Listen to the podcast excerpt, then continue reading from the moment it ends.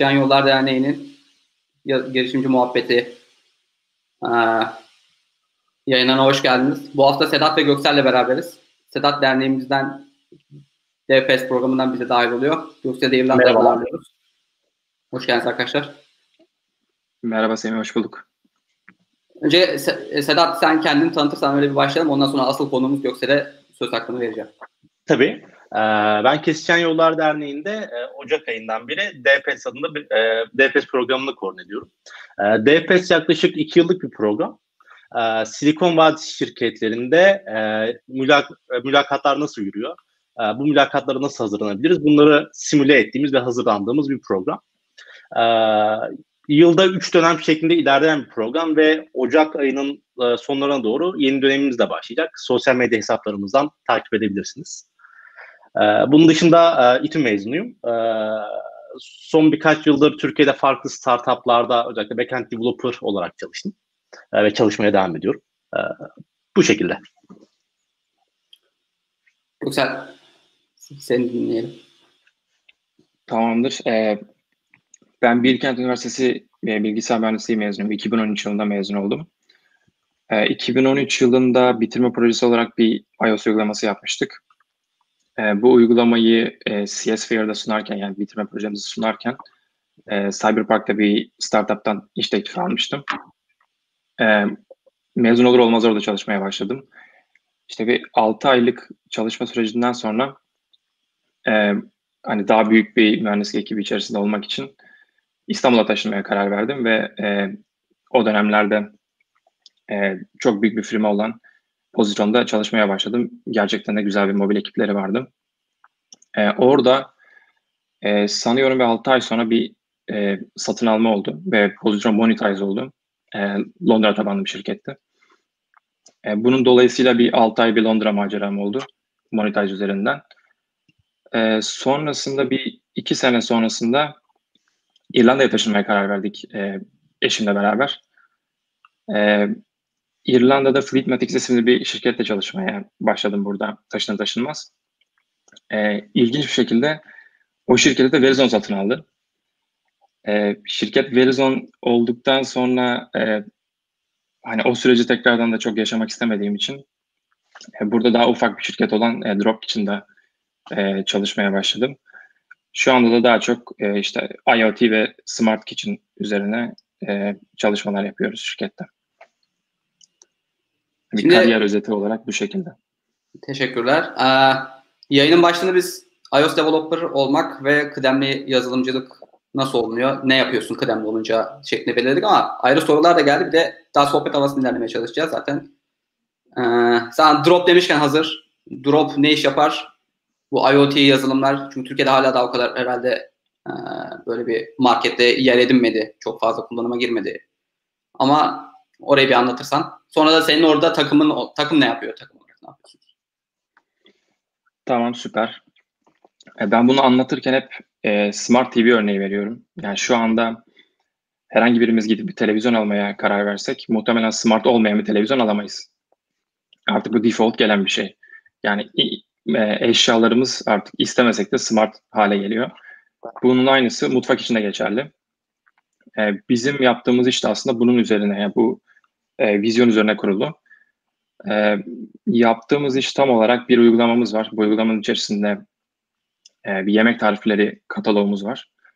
E, ve buna ek olarak siz e, akıllı mutfak aletlerinizi uygulamaya tanıtabiliyorsunuz, ekleyebiliyorsunuz. Ve eklediğiniz zaman yaptığınız herhangi bir yemek tarifini biz e, bu e, akıllı mutfak aletleriyle çalışır hale getiriyoruz. Örneğin diyelim ki benim e, akıllı mikserim var ve akıllı fırınım var. E, Semih mesela senin yok diyelim ki. İkimiz aynı e, yemek tarifini açtığımız zaman ikimiz farklı adımlar görüyoruz yemek tarifinde.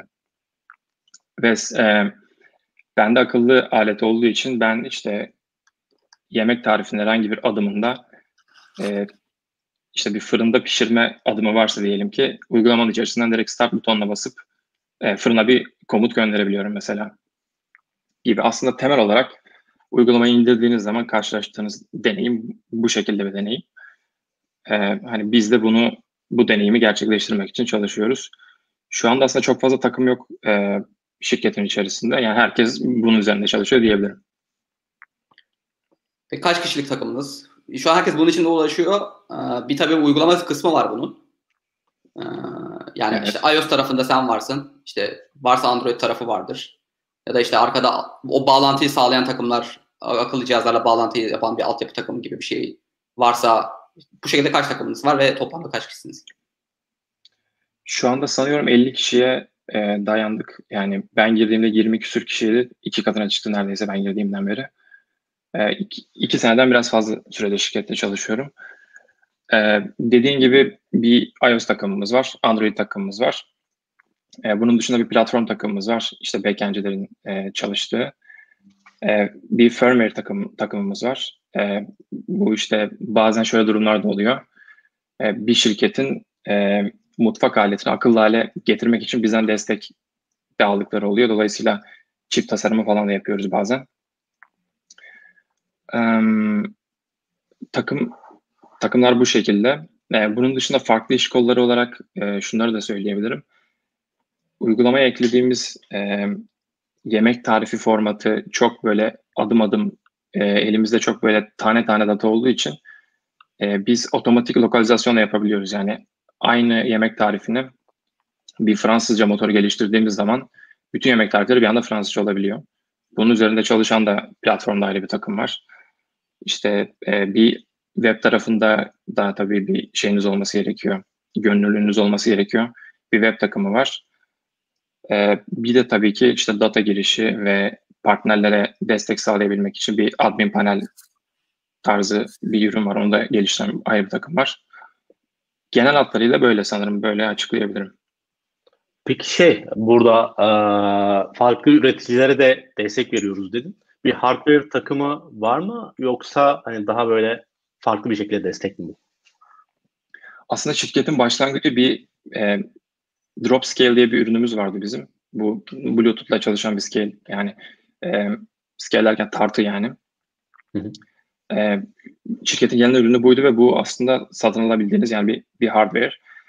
Sonrasında şirket tamamen e, vizyon değiştirip hardware'den uzaklaşıp aslında so, biz hani software tarafına yöneliyoruz ve yani bizim gidip işte Bosch'la, LG ile vesaire e, rekabet edebilecek bir gücümüz yok. E, bundan dolayı biz yazılım tarafında ilerleyeceğiz kararı verilmiş zamanında. Ama bunun dışında e, mesela Campbell'la bir partnership'imiz var ve e, onların bir ürününü akıllı hale getirdik. Bunun gibi örnekler de olabiliyor. Ama yani bir üretim bandımız vesaire yok şu anda. Süper. Daha şirket üzerinden konuşulacak şey bulsak çok çıkar da ee, biraz daha iOS tarafına gelelim genel hatlarıyla. Tamam. Şimdi şeyi sorayım. Ee, bir uygulamaya baktığımızda işte yani mobil uygulama olsun, web uygulama olsun kullanıcı tarafından yani bilgisayar mühendisi olmayan tarafından çok da bir şey ifade etmiyor. Şimdi bir, böyle bir uygulamanın parçaları işte backend'dir, frontend'idir ee, ya da işte daha, daha diğer parçalarla bir anlatırsan ne tip parçalar var ve sen bu parçalardan iOS iOS developer dediğimiz zaman neyi anlamalıyız? Nereye odaklanmış bir bilgisayar mühendisi gör, görüyoruz. Ee, yani iOS dediğimiz zaman tabii ki e, bir platformunuz oluyor, bir backend'iniz oluyor. En basitiyle bu backend'e konuşabilen, e, yani backend'e komutlar gönderebilen ve bu backend'den gelen datayı da ekranda gösterebilen bir uygulamadan bahsediyoruz. Ama bunun dışında yani bu konuşma kısmı dışında e, bir kullanıcı deneyimi olayı da var.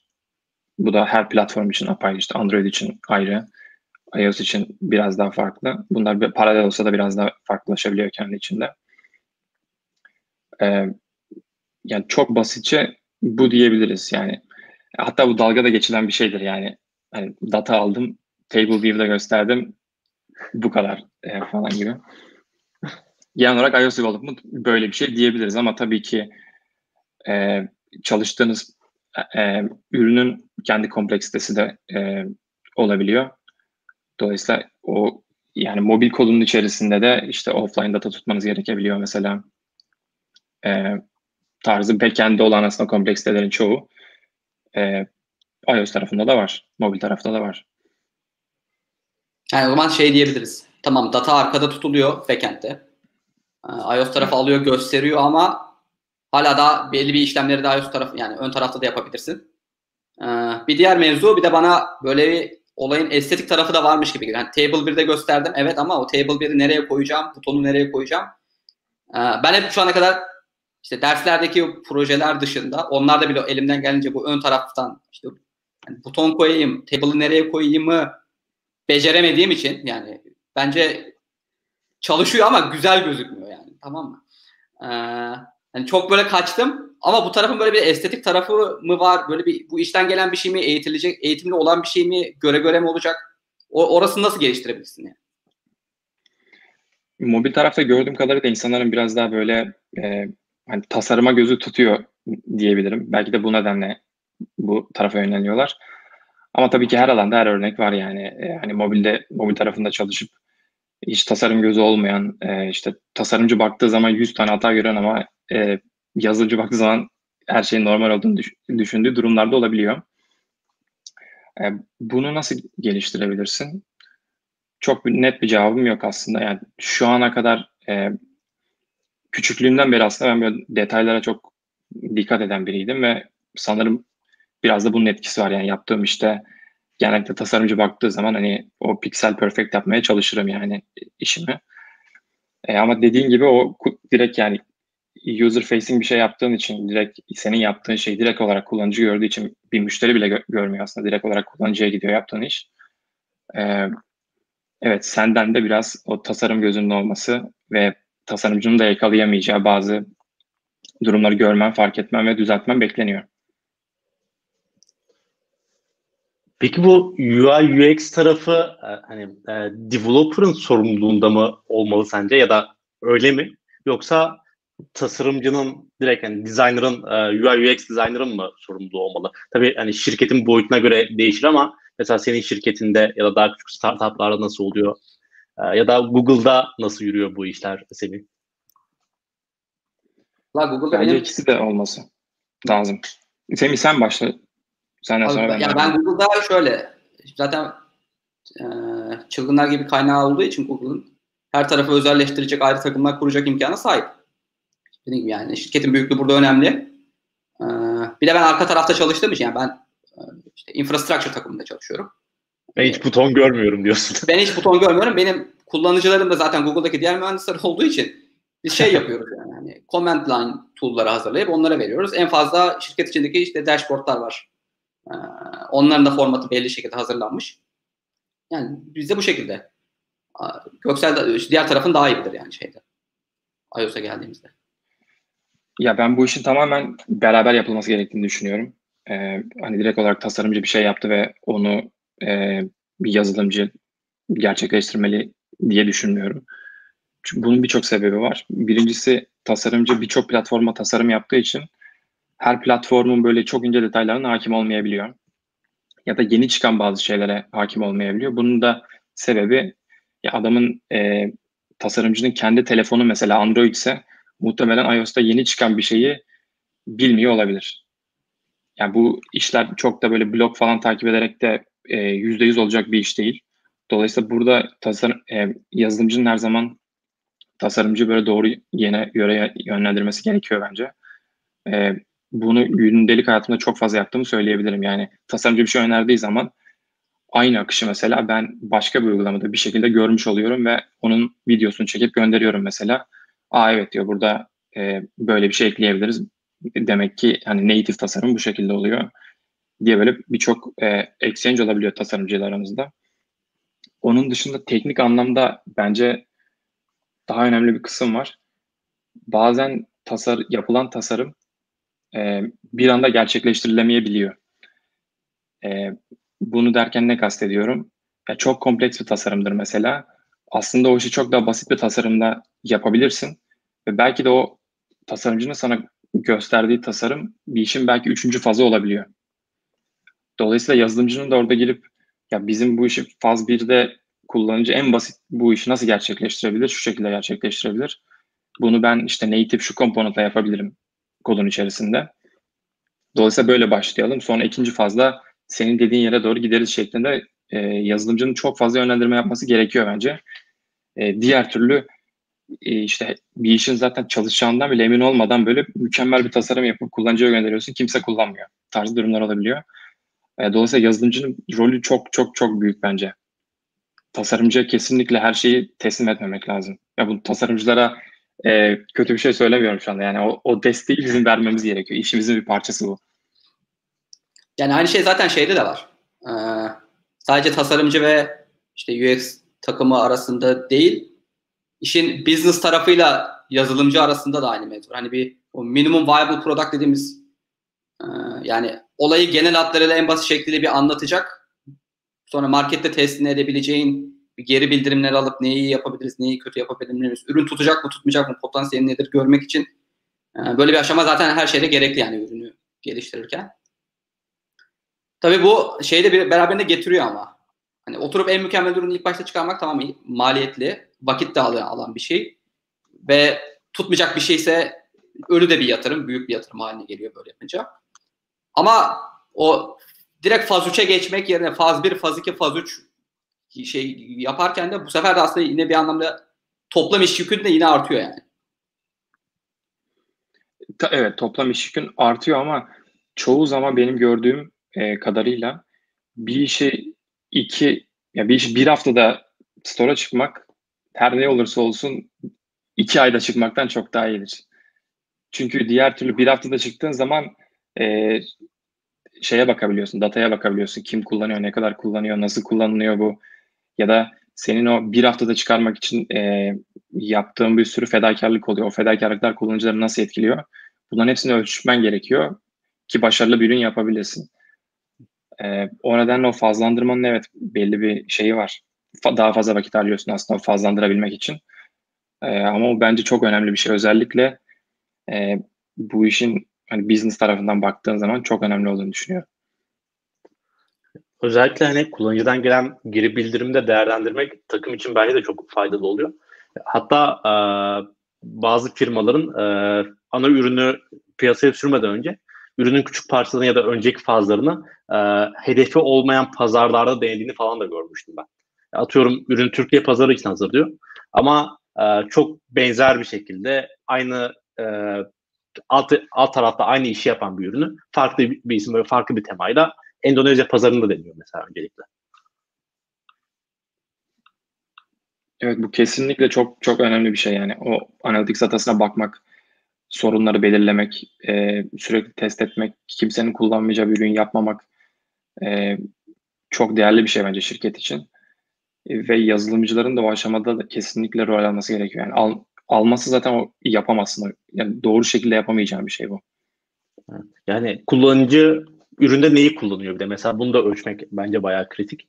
Ee, yani bir e, ürün belki e, tasarımcının ya da yazılımcının ya da şirketin gözünde çok mükemmeldir. E, 100 farklı özelliği vardır ama kullanıcı yani bunlardan sadece üçünü kullanıyorsa e, bu analitik dataya sahip olmadan bence çok daha karlı bir iş olmayacaktır.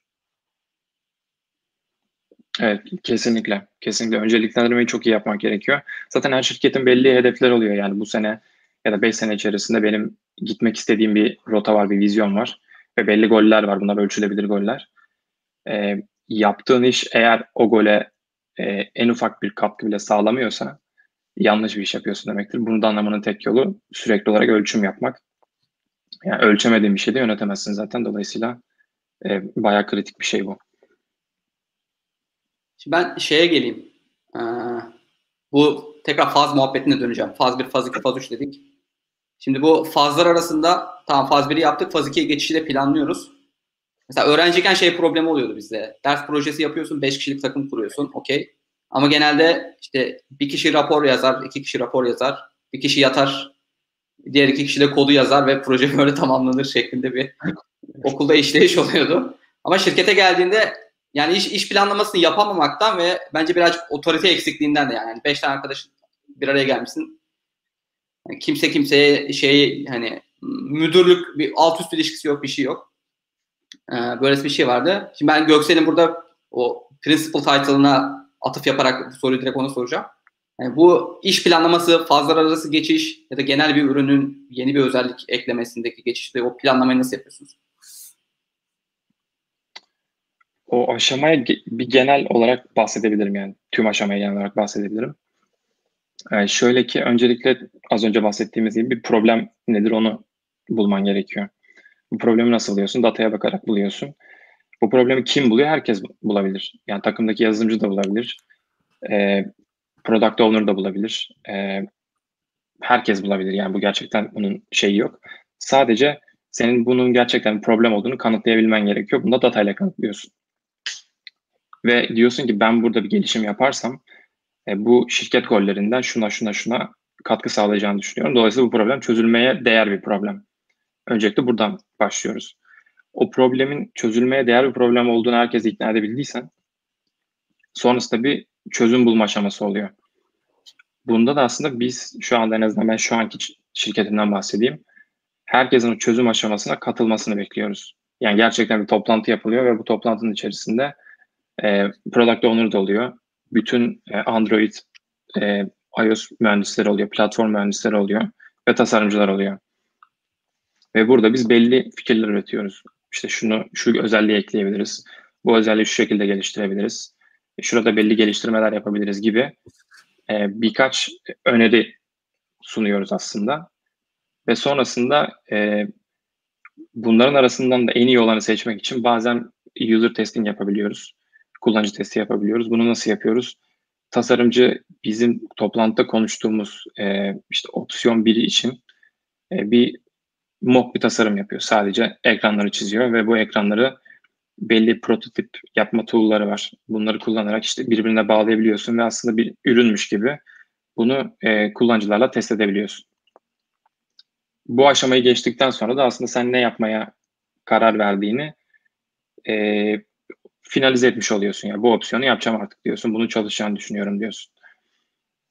Bu noktada bir belli bir tasarım süreci oluyor. Bunun e, UI tarafında bir tasarım süreci oluyor.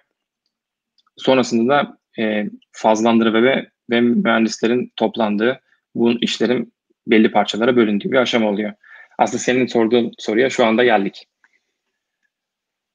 E, burada olansa burada aslında fazlandırmayı e, birçok aş, a, açıdan düşünmek gerekiyor. Birincisi fa, e, tasa, tasarladığımız fazların e, business açısından mantıklı olması gerekiyor. Yani ben faz 1'i e, kullanıcıya gönderdiğim zaman o faz 1'den aldığım data ve işte analytics datası benim kararlarıma katkı sağlaması gerekiyor ilerleyen vakitte.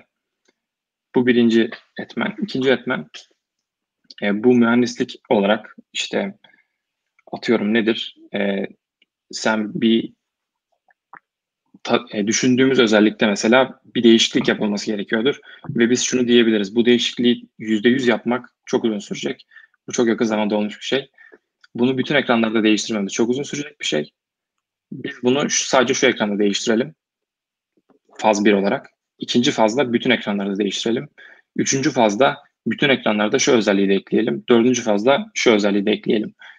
Ve burada aslında e, hiç business tarafından bakıldığında görülmeyen bir e, mühendislik tarafından bak, bakıldığında bir problem olduğu için ekstra bir faz eklenmiş oluyor mesela. Ve bu fazlandırmayı e, işte mühendis, product owner, tasarımcı herkes bir araya gelmeden yapmak da çok mümkün değil. Dolayısıyla böyle bir e, yani herkesin sürekli olarak katkıda bulunduğu e, toplantı iç, içerisinde işte bir saatlik bir toplantı oluyor. Bir saatlik bir toplantı içerisinde bunların hepsine karar vermek mümkün değil zaten.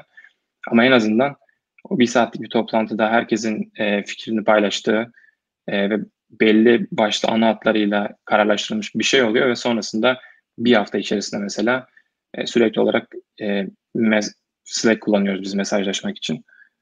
O tool'da herkes yaptığı işin belli bir kısmını paylaşıyor ve e, arka planda aslında iş gelişiyor sürekli olarak. Kısaca böyle diyebilirim. Çok kısa olmadı ama. Tam, tam benim aslında sormak istediğim şey buydu. Hani herkes belli bir kısmını yapıyor dedin ya. Ee, yani orada işi takım takım için de bölüyorsunuz yani. Takım olarak da bölüyorsunuz. Burada işte hani Agile Development'ın işte hmm, iş bölümlerini nasıl yapıyorsunuz, iş takibini nasıl yapıyorsunuz? Ben aslında bu tarafı biraz daha üniversite şeyini atıp yaparak oradan burayı aslında dinlemek istiyorum. Yani iş var ortada. Evet planda yapılmış. Hani faz 1, faz 2 fark etmez.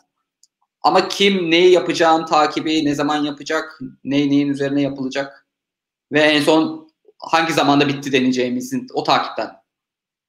Siz burada nasıl şey yapıyorsunuz yani kontrolünü? Yani geliştirme sürecinden bahsediyorsun aslında şu anda biraz. Yani fazla tanımladık. Şu anda nasıl geliştiriyoruz? Geliştirme süreci şöyle oluyor. Şimdi bu başta bahsettiğimiz toplantılar herkes katılınca e, aslında herkesin kafasında ne yapılacağı çok net oluyor.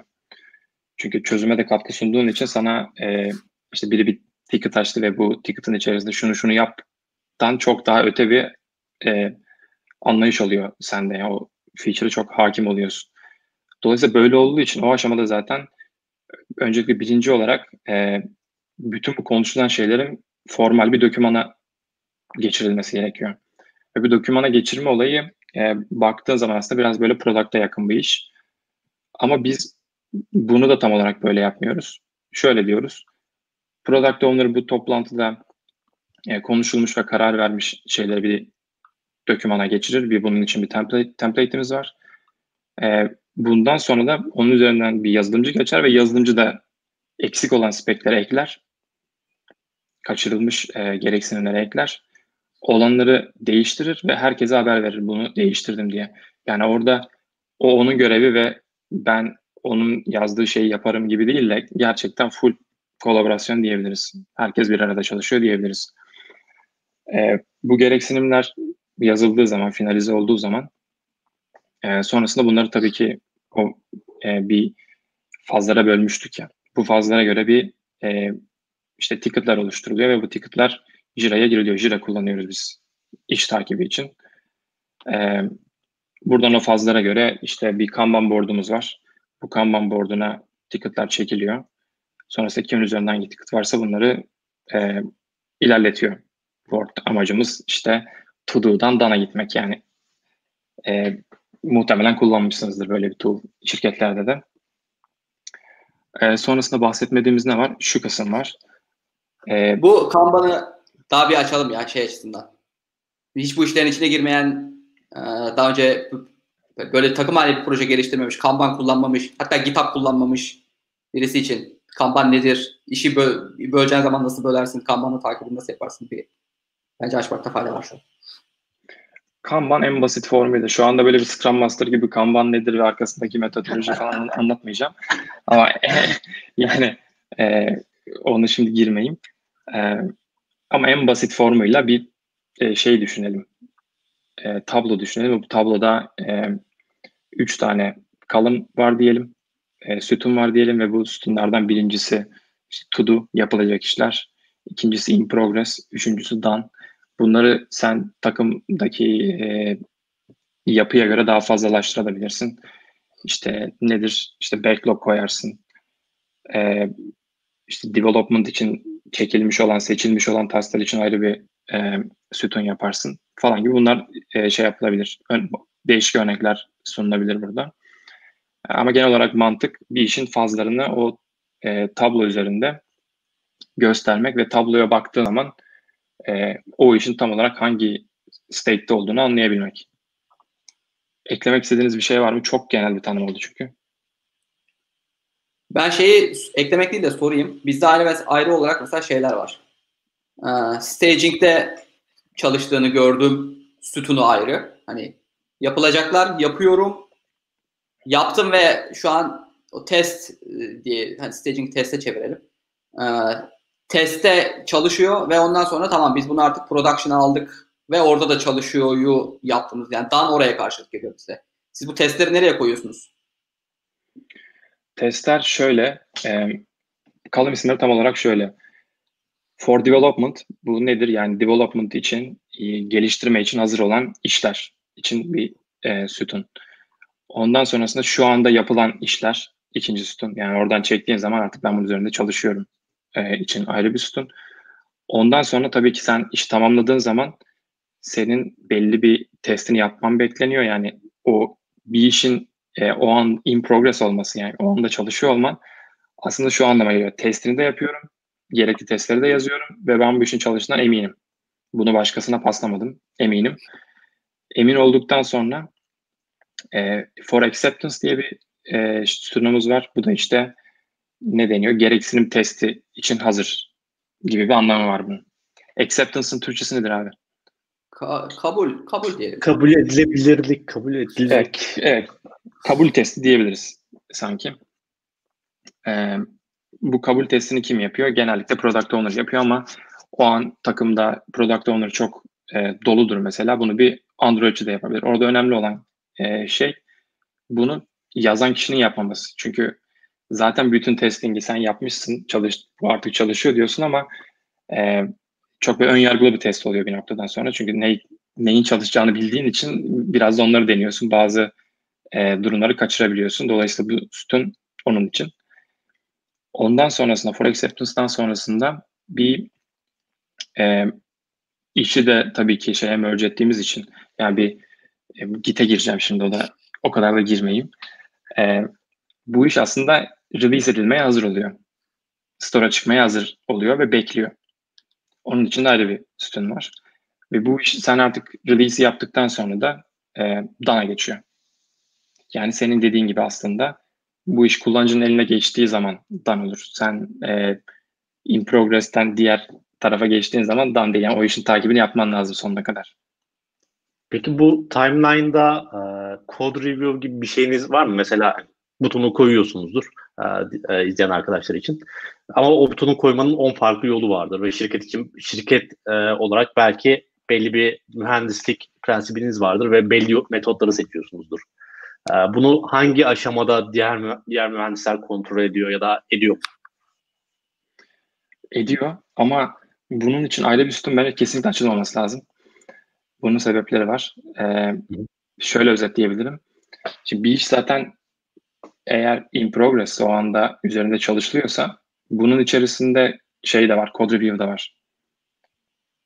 Ve code review'dan geçmemiş, e, merge edilmemiş bir işi de zaten for acceptance atamazsın. Ee, sen oraya ayrı bir işte şu anda bu iş ben yaptım ama code review'da gibi bir sütun eklersen bu sefer bence insanlar psikolojik olarak şöyle olmaya başlıyor. Ya ben kendi üzerime düşeni yaptım da review'da şu anda. Bu hani ondan dolayı bir aksaklık var yani ben şu anda aslında benim işim bitti gibi bir algısı var bence onun. Ondan dolayı e, ben o sütun olduğu zaman silinmesini istiyorum genelde ve bunun daha mantıklı olduğunu düşünüyorum. Çünkü senin bir işin code yeni bir iş zaten belki bir tane alabilirsin. Çok bloklandıysan.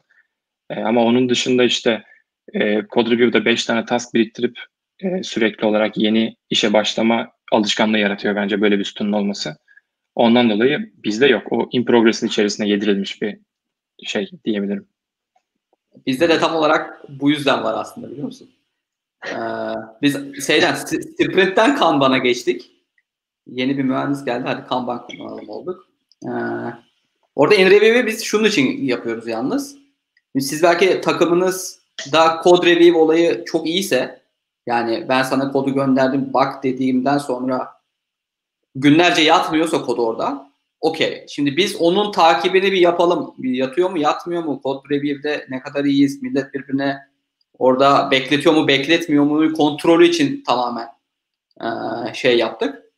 Ama de, yani dediğin gibi hani o tarafı hızlandırdıktan sonra sizde yani öyle bir problem olmuyorsa kod review'de biz ayrıca hani metrik olarak tutalım şeklinde yaklaşık. İyi, öyle Bizim o tarafta da e, eğer hani code review request edilmişse başka mühendislere e, bir tane botumuz var. O Slack'ten darlıyor böyle hani artık review et, et, et, et. herkes yani request edilen herkes e, review ettikten sonra da artık bunu ilerlet ilerlet diye darlamaya başlıyor. Böyle bir metot da izlenebilir belki. O da güzelmiş. Evet, bu bot da bir çözüm. Slack'ten darlayan bir botumuz var. Bu da güzel bir çözümmüş. Bunu kullanan bir takımı da var zaten bizim şirketten. Ee, ama bu, bu işin yani code review'da kod çok yatıyorsa e, bence biz aslında biraz da çözüm olarak bunu kullanıyoruz. Yani her şey in progress'te olacak e, ve aynı şey birinci gün in progress'te ve sen diyorsun ki bu iş bitti aslında. İkinci gün in progress'te sen diyorsun ki aslında bu iş bitti. O e, hani senin o işin peşinden koşup kim bu işi review edecekse ona review ettirmen lazım. Yani önemli olan şey senin ne kadar fazla ticket oynattığın değil. Takımın ne kadar fazla ticket'ı dana geçirdiği. Ondan dolayı o farkındalığı yaratıyor bence. Ayrıyetten şunu da düşünürsek yani in progress e, sütununda bizim bir limitimiz olursa mesela iki olursa o iş orada kalıyor. Yani o blokluyor artık. Yeni bir işi oraya e, çekemiyorsun. Bloklandığın zaman da e, hani gidip kim seni blokluyorsa o blokajı kaldırmaya çalışıyorsun. Yani herkes bu şekilde çalışır zaten problem ortadan kalkıyor. Biraz da aslında çözüm olarak biz kaldırdık o şeyi ama e, şeyimizin içerisinde e, akışın içerisinde böyle bir e, adım tabii ki var. Yani zaten evet bu birazcık şeyle alakalı hani e, gideceksin ve işin o review'in takibini sen yapacaksın ve karşı taraftaki adam da bundan irite olmayacağı e, kültür olarak oturttuktan sonra takımın içerisinde o zaman hiç problem değil yani zaten.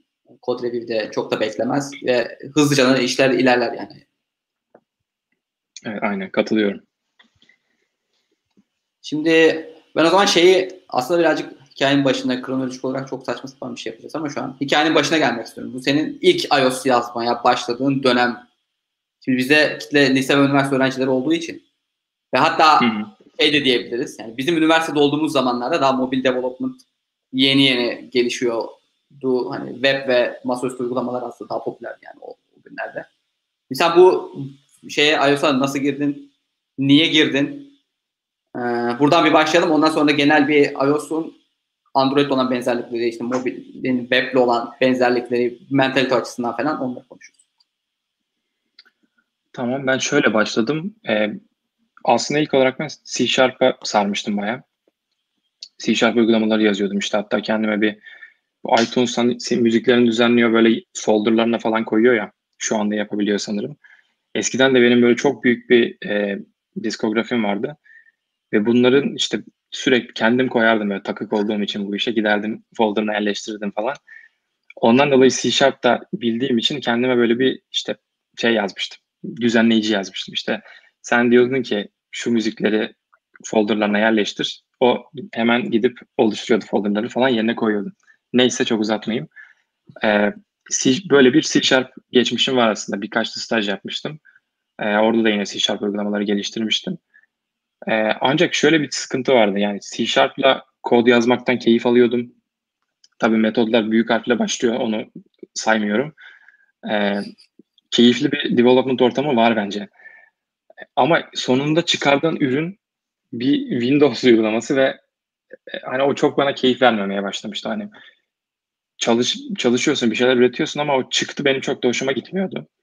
Hiçbir zaman istediğim gibi gözükmesini sağlayamıyordum vesaire. E, dolayısıyla C Sharp'tan biraz soğumamın sebebi o olabilir. E, sonrasında bu bitirme projesi muhabbetinde de mobil uygulamaların çok yükselişte olduğu bir dönemdi zaten. E, orada öncelikle bir Android'e giriş yaptık. E, Android'de bak, baktım böyle XML ile falan UI yapılıyor. Oradan ilk başlayan için, insan için bence biraz soğutan bir şey yani insanı o e, development ortamını çok sevmemiştim. E, yani hemen bakıp çıktım öyle söyleyeyim yani. Benim yaptığımda yanlış aslında. O girişte beni çok çekmemişti. E, sonrasında bir iOS deneyim dedim. Ve çok hoşuma gitmişti bir anda. Yani hiç kod bilmeden bir storyboard açıp sürükle bırak yaparak bu şu anda insanların da çok dalga geçtiği bir şey ama e, sürükle bırak yaparak böyle bir aşağı yukarı çalışan bir uygulama yapabiliyordum. Bu çok hoşuma gitmişti ve oradan sardım diyebilirim. Bu şekilde bir giriş oldu iOS'a. Bitirme projemizde zaten bir iOS uygulaması olduğu için orada belli şeyler öğrenme, öğrenmem gerekti. O dönemde e, şöyle bir pişmanlığımı paylaşabilirim. E, bitirme projesi bir yandan yapıyorsun, stres yüksek falan. Hani böyle gireyim de bir kurs bitireyim e, modunda olmamıştım hiçbir zaman. İşte internetten tutorial aratayım, neye ihtiyacım var, işte imaj yüklemem lazım.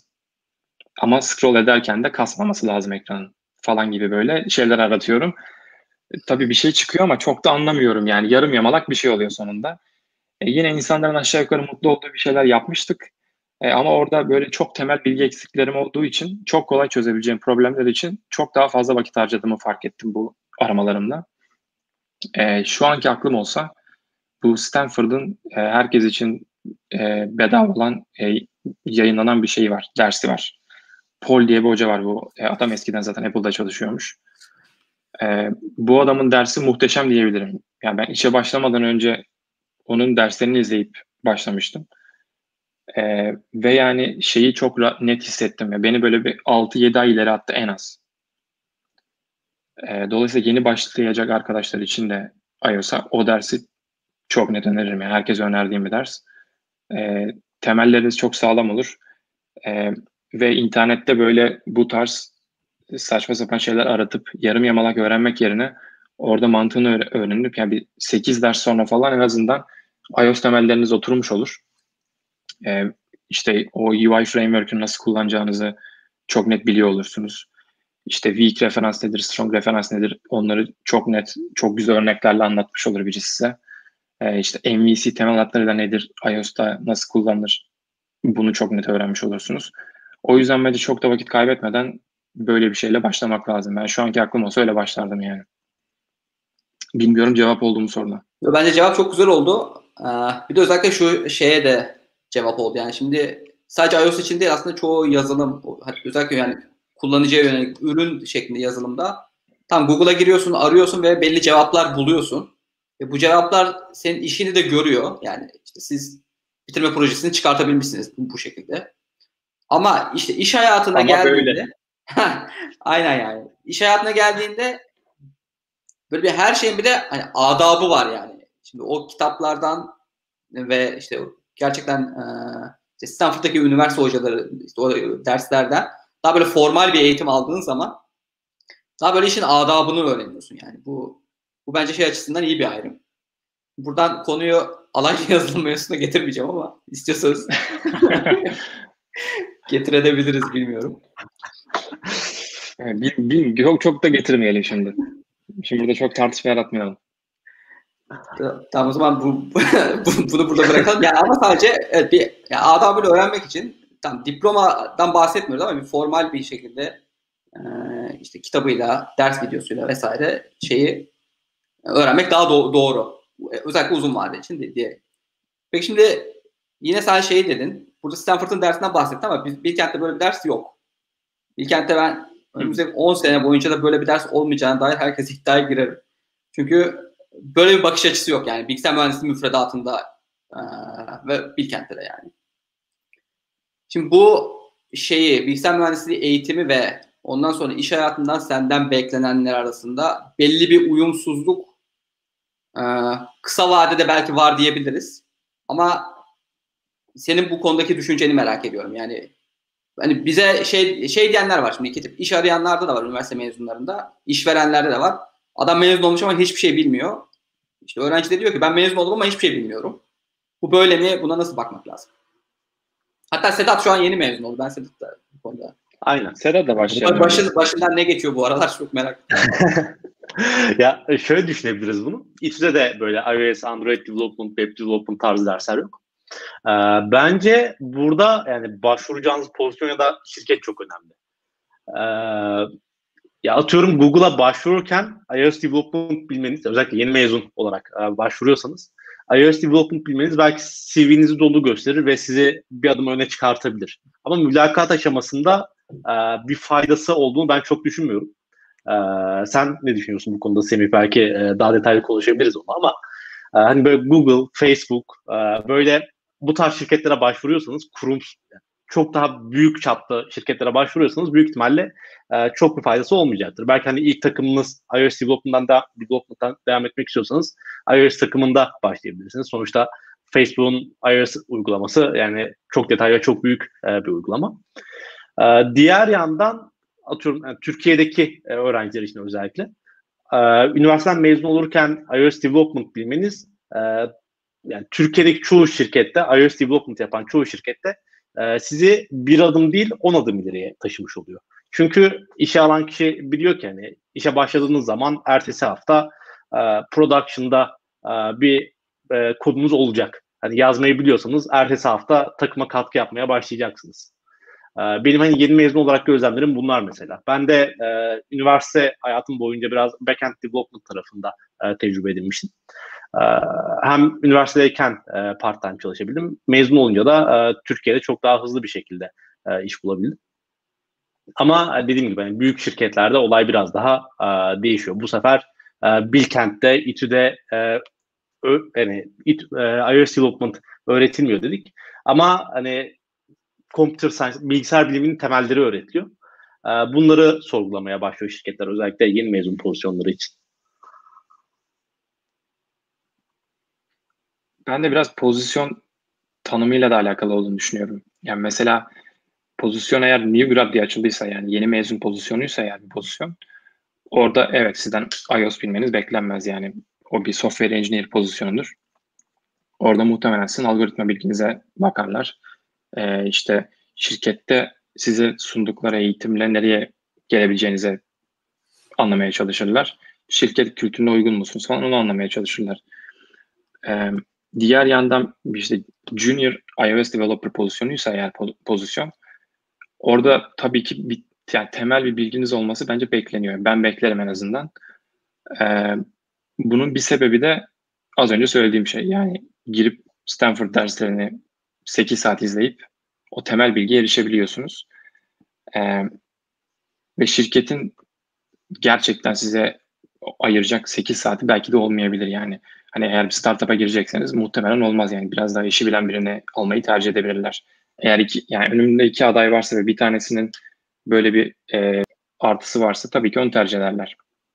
Yani bence basit bir matematik ve çok da haksızlık olduğunu düşünmüyorum. Çünkü dediğim gibi yani hani o bilgiyi çok kısa sürede edinebilirsin gerçekten eğer bu işe kafayı taktıysan. Ee, üniversitede bu işin e, eğitimi verilmeli mi konusuna geldiğimizde de e, belki seçmeli dersler eklenebilir. Belki yani tam olarak iOS üzerine değil de işte Android için bir ders olabilir, iOS için bir ders olabilir, backend için belki bir ders olabilir. E, machine learning için sanırım var şu anda. E, gibi bunlar eklenebilir. %100 şart mı? E, bilmiyorum. O biraz daha tartışmalı bir konu bence. Yani aslında şey de var. Ee, hani gerçek bir iOS developer nasıl olunur şeklinde ders yok ama her dersin yani proje derslerinin bir parçası olarak e, yani ister istemez senin birazcık da öğretilmeyen ama piyasanın değiştirdiği şeyleri girmeni bekliyor, bekliyor üniversite şeyi. Yani sen bitirme projende iOS yapmışsın. Ee, işte biz de bitirme projemizde işte server mobil e, tarafında iOS Kaan'la hatta Aykut Orayı işte yani iOS'a onlar girdiler ben backend tarafını yapayım dedim. Ben backend'de kaldım. Ee, ama bu 8 saatlik eğitim yani gel, şimdi kimin için 8 saatlik eğitim? Benim aslında senin bahsettiğin 8 saatten kastım e, şey baştan sona bir proje yapmak istediğimizde çünkü hani mesela database dersini almış olman lazım. SQL tarafını o yazabiliyor olman lazım. İşte server client yapısını birazcık oturtmuş olman lazım. Ee, bütün bunların üzerine bir 8 saatten de bahsediyoruz. Yok benim bahsettiğim şey ders gerçekten o 8 ders alırsan e, hani belli bir noktaya geliyorsun. Sonrasında biraz daha özelleşiyor ders kendi içerisinde. Ama dediğin gibi tabii ki yani dersi 8 saat ders izledim artık iOS biliyorum şey gibi hani bana iOS yükleyin falan gibi bir şey değil yani. ee, sen de sonrasında belli bir proje geliştirmen gerekiyor. E, ayrıyetten dediğin gibi arka planda da bazı şeyler var işte server nedir, client nedir, nasıl bunlar iletişim kurarlar, işte bir JSON'u nasıl çekersin, nasıl parse edersin uygulamanın içerisinde falan gibi şeyler. Bir evlilik etmek gerekiyor sanırım yani kesinlikle. E, tabii yani bir kendin bir şeyler yapman gerekiyor. Zaten dersin içerisinde de böyle belli e, ödevler var. E, dediğim gibi haklısın yani hani e, üniversiteden mezun olduğunda biraz boş oluyorsun ve onları öğrenmeni üniversiteden sonra sektör biraz bekliyor senden. Bu biraz da çok fazla e, çok büyük şirket olmamasıyla da alakalı olabilir. Mesela benim başvurduğum pozisyon aslında software engineer pozisyonuydu. Ama o şirkette çok güzel bir onboarding programı vardı. E, ve beni onboard ettiler. Yani aslında ben interview'a giderken iOS için mi Android için mi bile interview ettiğimi bilmiyordum. Bana dediler ki ne istiyorsun? Tamam biz sana iOS öğreteceğiz burada. E, ama bunu her şirket yapmayabilir yani. Kaç şirket yapıyordur bilmiyorum.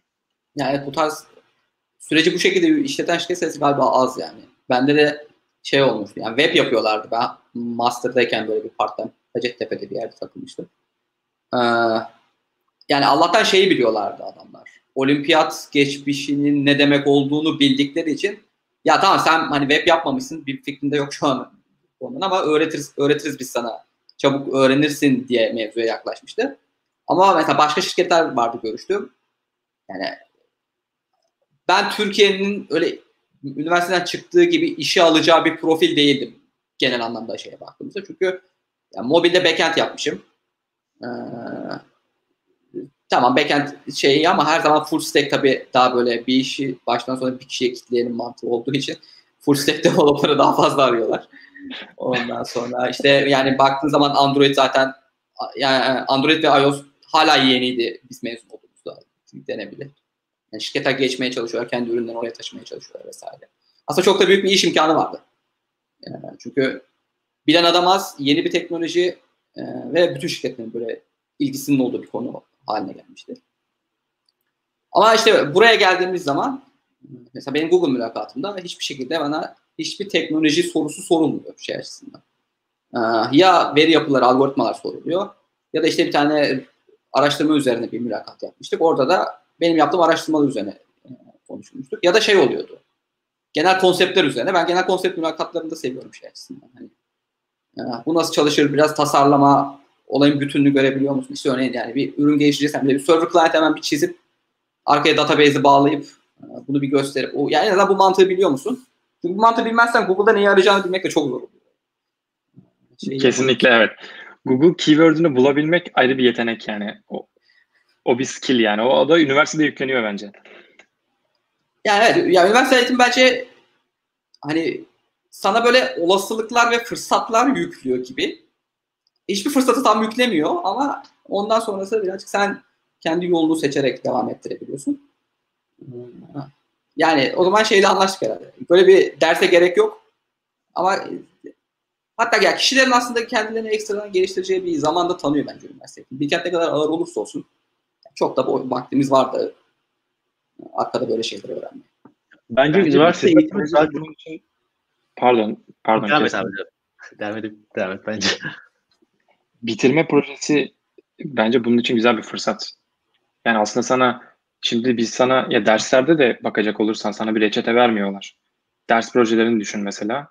Şimdi biz sana e, bilgi 1, 2, 3'ü yükledik. Sen şimdi git bilgi 1, 3, 2, 3'ü kullanıp bir ödev yap denmiyor hiçbir zaman. Yani sen çoğu şeyi internette araman gerekiyor. Kendin bir şeyleri bulman gerekiyor. Bence bir e, antrenman oluyor insana. Orada nasıl bilgiye nasıl erişirsin, nasıl bulursun, nasıl yaklaşırsın. Onu bence üniversite güzel yüklüyor. O sektöre geçiş kısmını da bence e, bitirme projesi artı bu CS Fair vardı mesela bizim. Herkes projelerini sunardı falan. Sektörden insanlar gelirdi. Ki benim işte ilk iş teklifini o şekilde almıştım ben. Yani üniversitenin ben şu anda baktığımda bana yeteri kadar fırsat sunduğunu düşünüyorum. Ama dediğin gibi yüzde yüz böyle şimdi seni sektöre hazırlayacağız gibi bir ders yok. Biraz senin bazı şeyleri sezip e, kendini de dinleyip hangi nereye ne, nasıl bir iş yapmak istiyorum ben nerelere yönelmek istiyorum ki bunu da yaptığın stajlarla biraz anlayabilirsin değişik yerlerde çalışıp ee, biraz kendini ittirmen gerekiyor yani o hafif bir ittirme bence çok da bir sıkıntı olduğunu düşünmüyorum o ittirme kısmında. Ben büyük oranda üniversitenin e, kültür kattığına inanıyorum daha çok öğrencilere. Yani e, çoğu arkadaş yayını izleyen e, izleyiciler de şey diyordur. E, çok fazla soru da geliyor derneğe bu konuda. İşte Coursera'da e, belli başlı dersler var. Bunları takip ederek, işte Udemy'de belli dersleri takip ederek e, üniversitede aldığım eğitimi alabilir miyim e, tarzında e, sorular çok fazla geliyor. Bence üniversitenin burada asıl kattığı şey kültür. Hani e, sonuçta çok farklı insanlarla beraber e, çok farklı dersler alıyorsunuz. E, ya da çok farklı insanları e, farklı açılardan da tanıma e, fırsatı buluyorsunuz. İnsanları tanıdıkça ya da farklı problemlere, farklı bakış açıları bakıldığını gördükçe sizin de ufkunuz genişlemeye başlıyor. Bence dediğim gibi buradaki asıl olay üniversitenin size kattığı bir bakış açısı. Yani atıyorum İTÜ'nün kattığı farklı bir, bir bakış açısı var. Bilkent'in kattığı farklı bir bakış açısı var. Yani öğrenci profilleri de ben baktığım zaman, arkadaşlarıma baktığım zaman ya da e, önceki mezunlara baktığı, baktığım zaman her üniversitede e, farklı mezun profilleri e, görebiliyorsunuz. O da bence dediğim gibi e, üniversitenin size kattığı bakış açısı.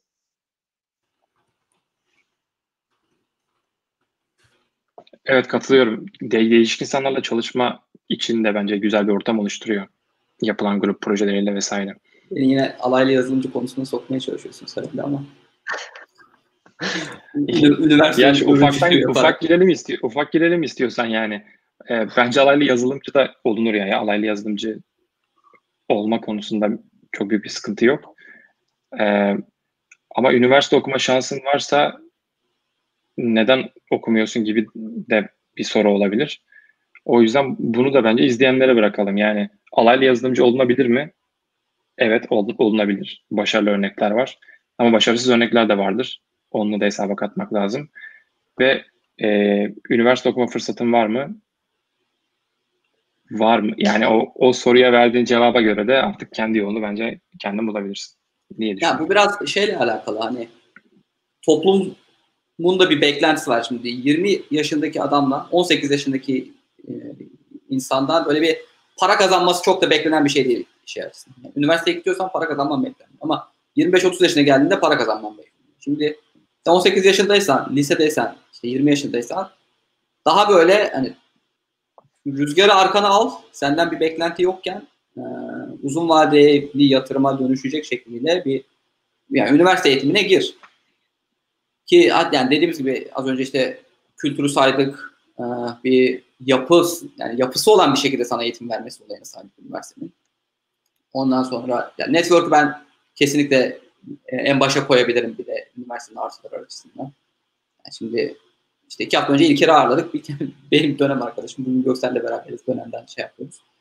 Ee, böyle bir çevre yapmak ve işte birbirinden görerek öğrenme gibi artılarıyla ben üniversiteyi şey yaparım ama sadece böyle yani kısa yoldan para kazanalım, hani uygulama geliştirelim, App Store'a koyalım ve hemen zengin olalım bakış açısıyla bir alaylı yazılımcı daha. Ben lise ve üniversitedeki öğrencileri böyle yönlendirmeye karşıyım. Tabii ki olabilir yani. Kesinlikle. Bir de hani ne kadar sürdürülebilir? Hani böyle kısa vadeli e, uygulama yapayım, store'a yükleyeyim, para kazanmaya başlayayım. E, ne kadar sürdürebilirsiniz bu düzeni? E, uygulamalarımız ne kadar tutar? Tutmazsa ne olacak? Ve yani biraz önce de konuştuk. E, üniversitede kesinlikle farklı bakış açıları sunuyor. E, biriyle bir grup projesi yapıyorsunuz ya da en kötü ihtimalle derste arkadaşınız sizin görmediğiniz bir şekilde konuyla ilgili bir soru soruyor. Hani gerçekten çok büyük aydınlatma yaşattığı anlar olmuştur bende. Ee, tabii ki açıp hani Coursera'da o dersi izleyebiliyorum ve çok daha düzenli bir şekilde olabiliyor bazen.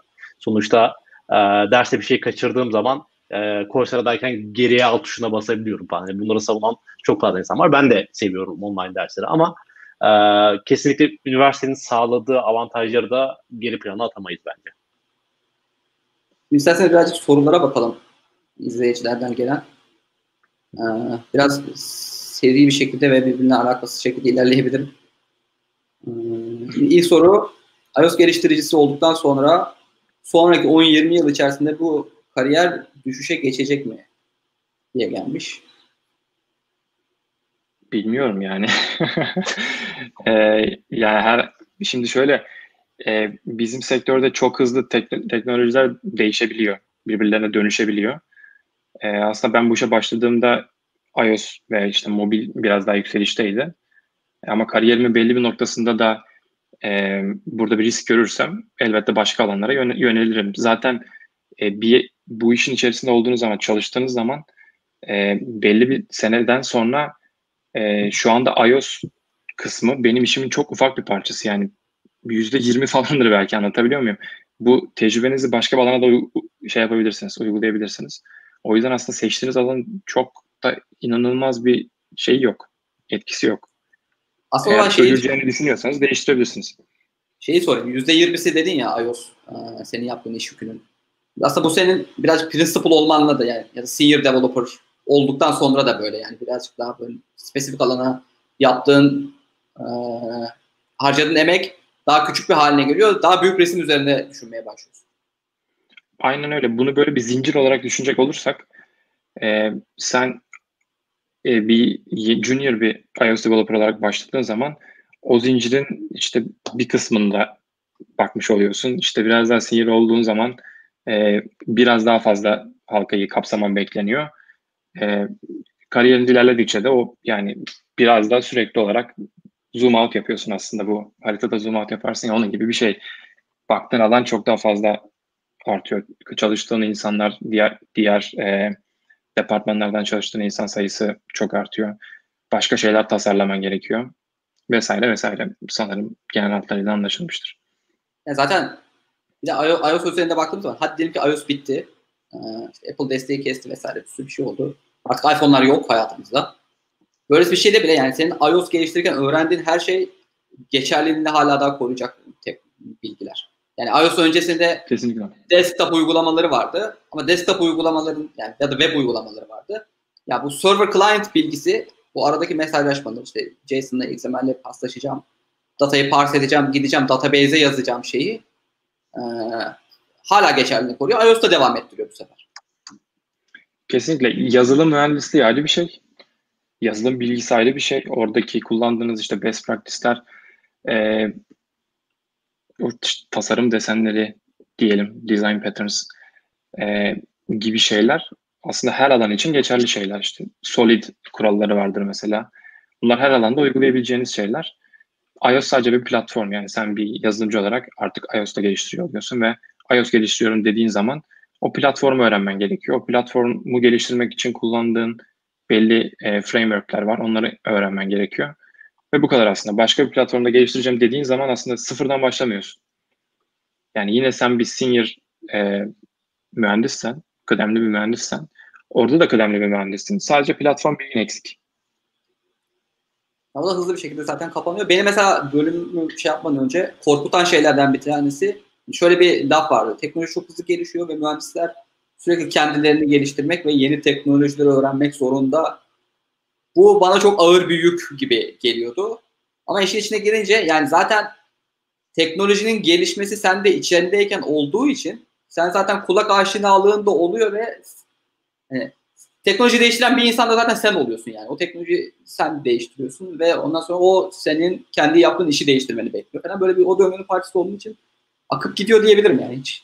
Bayağı döngünün içinde kalıyorsun aslında. Lisedeyken çok fazla duyardım. Abi hani mühendisi de kendini sürekli geliştirmen gerekiyormuş. Ben bu cümlenin ne anlama geldiğini hala anlayamadım açıkçası. hani e, sürekli kendimi geliştirmek ne demek? Ya çünkü bir işin içindeyim ve ister istemez sürekli yeni bir şeyler deniyorum. Ya e, hani benim çevremde o zaman e, işte insanlar ya tıp ya mühendislik istiyordu. %70 tıpa gitmeye çalışıyorlardı. Hani tıp okusanız da büyük ihtimalle sürekli kendinizi geliştirmek zorunda kalacaksınız. Ee, sürekli e, bir şeyler takip etmek zorunda kalacaksınız. Ee, yani ben herhangi bir meslekte kendinizi geliştirmeden, e, yani tırnak içinde, kendinizi geliştirmeden başarılı olabileceğinizi çok düşünmüyorum. Ee, hani özellikle izleyen liseli arkadaşlar varsa ve hani mühendislikte sürekli kendini geliştirmen lazımmış, sürekli yeni bir şeyler takip etmek e, gerekiyormuş tarzında korkuları varsa bence korkmamalılar. Çünkü hani günlük hayatınızın bir parçası oluyor. Yani böyle kendimi geliştireceğim diye kasan bir insan, yani herhangi bir arkadaşım olmadı benim e, bölümden. Kendimi geliştirmeye çalışıyorum. Bu çok zor diyen kimseyle karşılaşmadım ben. Bir de buna bir örnek verebilirim ben. Ee, ben bu işe başladığımda Objective-C vardı mesela. Objective-C ile yazıyorduk e, iOS uygulamalarını. Sonra Swift çıktı şu anda. Objective-C'yi hatırlamıyorum diyebilirim yani. Şu anda yazmaya kalksam yazamam muhtemelen. Bir bakmam gerekir bazı şeylere. Şu anda hayatım tamamen Swift oldu. Ee, e, bu arayüzü çizmek için kullandığımız bir şey var. Framework var. Ee, bu framework'te de mesela bir değişiklik oldu şu anda. Swift UI diye bir şey çıktı. Şimdi onu öğrenmem gerekecek. Ama bunlar artık benim işimin bir parçası olduğu için e, hani bu her her işte böyle şeyler olacak yani e, Sedat'ın dediği gibi doktor olsanız da muhtemelen belli başlı çalışmalar yapmanız gerekecek. Yani tıp alanında da bir sürü gelişme oluyor. Onları takip etmeniz gerekecek. Bu bence yapabil yani yaptığınız her işte geçerli ve kötü bir şey değil yani hani kendini geliştirmen gerekmesi bence çok da kötü bir şey değil. Ya ben zaten sıkıcı olur çünkü dediğimiz gibi datayı al, table gönder. Evet evet. evet. Yani en basitinden son bir yılda yani tıp okusanız da koronavirüsle ilgili çok fazla şey araştırmamız gerekecekti yani hani. Ee, sürekli geldi mesela onlara da şimdi. Evet, bayağı güzel bir update geldi yani hani. Ve mesela koronavirüsle ilgili araştırmalar sürekli değişiyor. Sürekli yeni bir update geliyor. O zaman diğer soruya geçiyorum şeyden yine chatten gelenler. Hem Android ve iOS mu yoksa sadece iOS alanında ilerlemek ve uzmanlaşmak mı? Ya da Android ve iOS yerine iOS ve bir backend teknolojisi mi şirketler hangisine daha çok ilgi gösterir? Hatta bence bu şirketler hangisine daha çok ilgi gösterir parçası olarak bu soruya ikinci kısım ben ekleyeyim. Ee, Avrupa'daki bakış açısı nasıl? Türkiye'deki bu şirketlere, şirket hangisine ilgi gösterir de bakış açısı nasıl?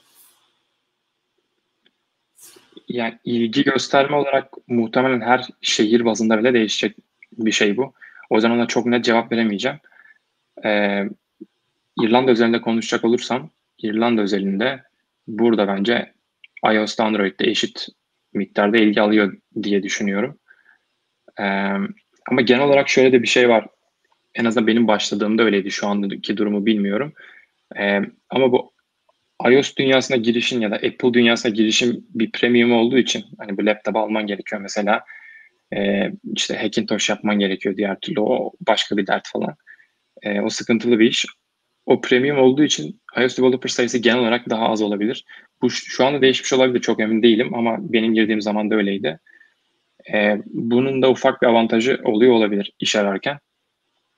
Ama onun dışında e, herhangi bir değiş yani iki platform arasında herhangi bir değişiklik olduğunu düşünmüyorum. Yani işte, bak iş ilanlarına baktığım zaman burada e, sanki eşit miktarda en azından bizim şirket eşit miktarda Android ve iOS e, mühendisine ihtiyacı var.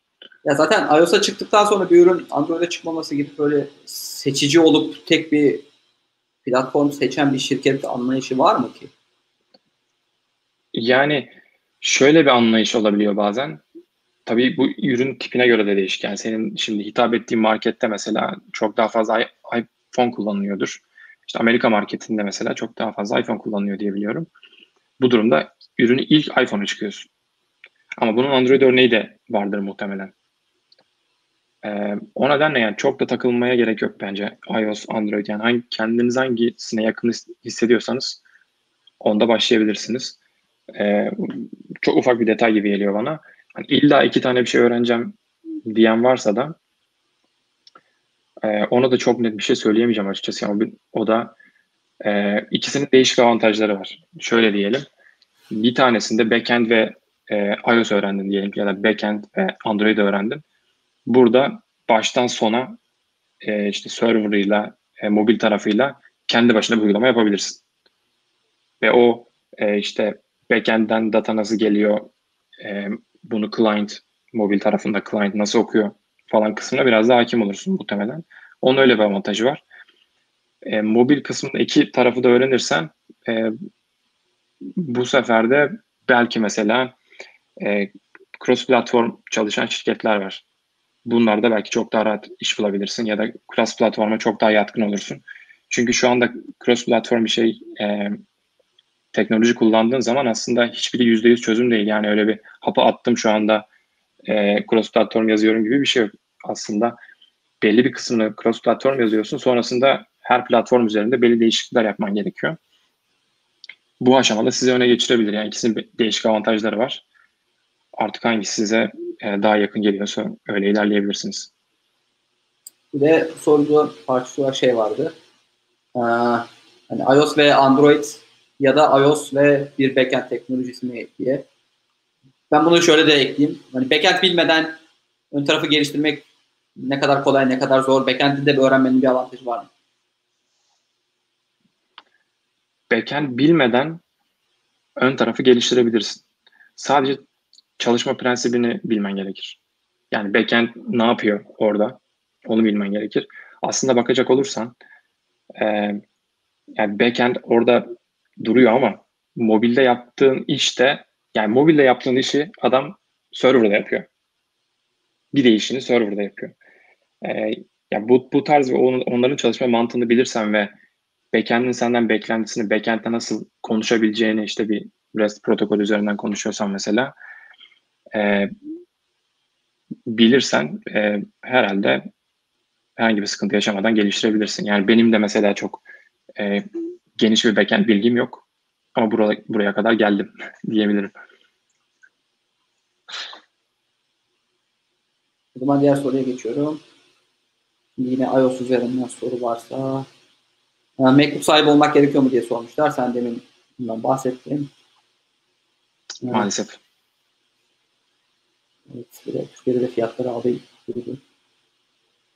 Ee, self-taught. Evet, o premium kötü biraz. Yani Android üzerinden artık mobile hani mobile illa yapacaklarsa öyle bir B plan olabilir belki. Bu arkadaşlar için. Bir diğer soru Self-taught iOS developer olarak yurt dışında bir iş bulma yolunda nasıl yol izlemeliyiz? Çok güzel bir soru bence. Ee, burada şöyle söyleyeyim, bu şirketten şirkete değişen bir şey. Ama benim gördüğüm trend artık e, diploma zorunluluğu genelde olmuyor. Ama diploma zorunluluğu olmadığında da onun yerine bir şey istiyor şirketler. E, bizim şirkette mesela bir e, sanırım giriş seviyesi bir pozisyondu. Dedik ya diploman olması lazım ya da 3 sene bir tecrübe istedik. Şimdi o tabii ki 3 sene tecrübeyi nerede edineceğim ben? Ee, şöyle de olabilir. Yani ben kendi başıma öğrendim bunu. Şöyle bir sertifikam var. Şöyle bir uygulama geç, e, geliştirdim. Bir senede bunları yaptım. Bu durumda e, düşünür müydük? Bence düşünürdük. Şöyle de bir örnek vereyim. E, burada bir arkadaşım var. Eşiyle beraber taşındılar. E, eşi e, matematikçiydi ve burada iOS geliştirmeyi öğrendi. Bir sene tamamen buna harcadı. Sanırım 2-3 tane uygulama geliştirdi, store'a yükledim e, ve sonrasında burada onun yanında işe girdi. Dolayısıyla böyle hikayeler de var yani. E, tabii ki bir diplomanız yoksa bir yani diplomanız yoksa o self taught şeyi var ya, süreci var ya orada bir şeyler yapmanız gerekiyor ve onu kanıtlayabilmeniz gerekiyor. E, kanıtlayabiliyorsanız bence bulursunuz. Bu arada şunu da ekleyeyim. E, sen cevap verebilirsin muhtemelen. Mesela Google'a girebilir miyim ben diplomam olmadan? Yani şimdi bunun örnekleri var tabii.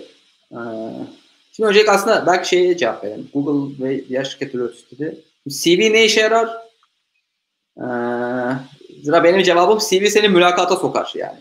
Hani okul orada güzel bir artı bir şekilde orada durur. Projeler yaptığın projeler artı bir şekilde durur. İşte sertifikalar vesaire kendini geliştirirken nasıl geliştirmişsen ve bunu e, ispatlayabilecek yani böyle el, ele bir veri vermen lazım.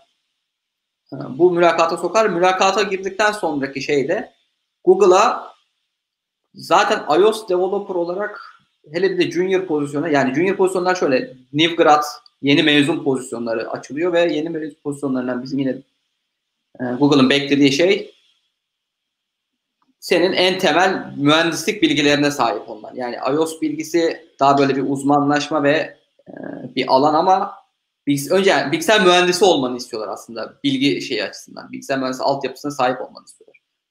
Orayı da öğrenebilir misin dışarıdan? Tabii ki öğrenebilirsin. Ee, ama bu dediğim gibi işte yani iOS developer, junior iOS developer şeklinde bir pozisyonu çok açmadıkları için. Orada yeni mezun pozisyonu, yeni mezun pozisyonunda da mülakatlar şeyle götürdü. Ee, ondan sonra gayet girebilirsin. Ki çoğu teknoloji şirketin, büyük teknoloji şirketinin ilanlarında şöyle bir şey yazıyor.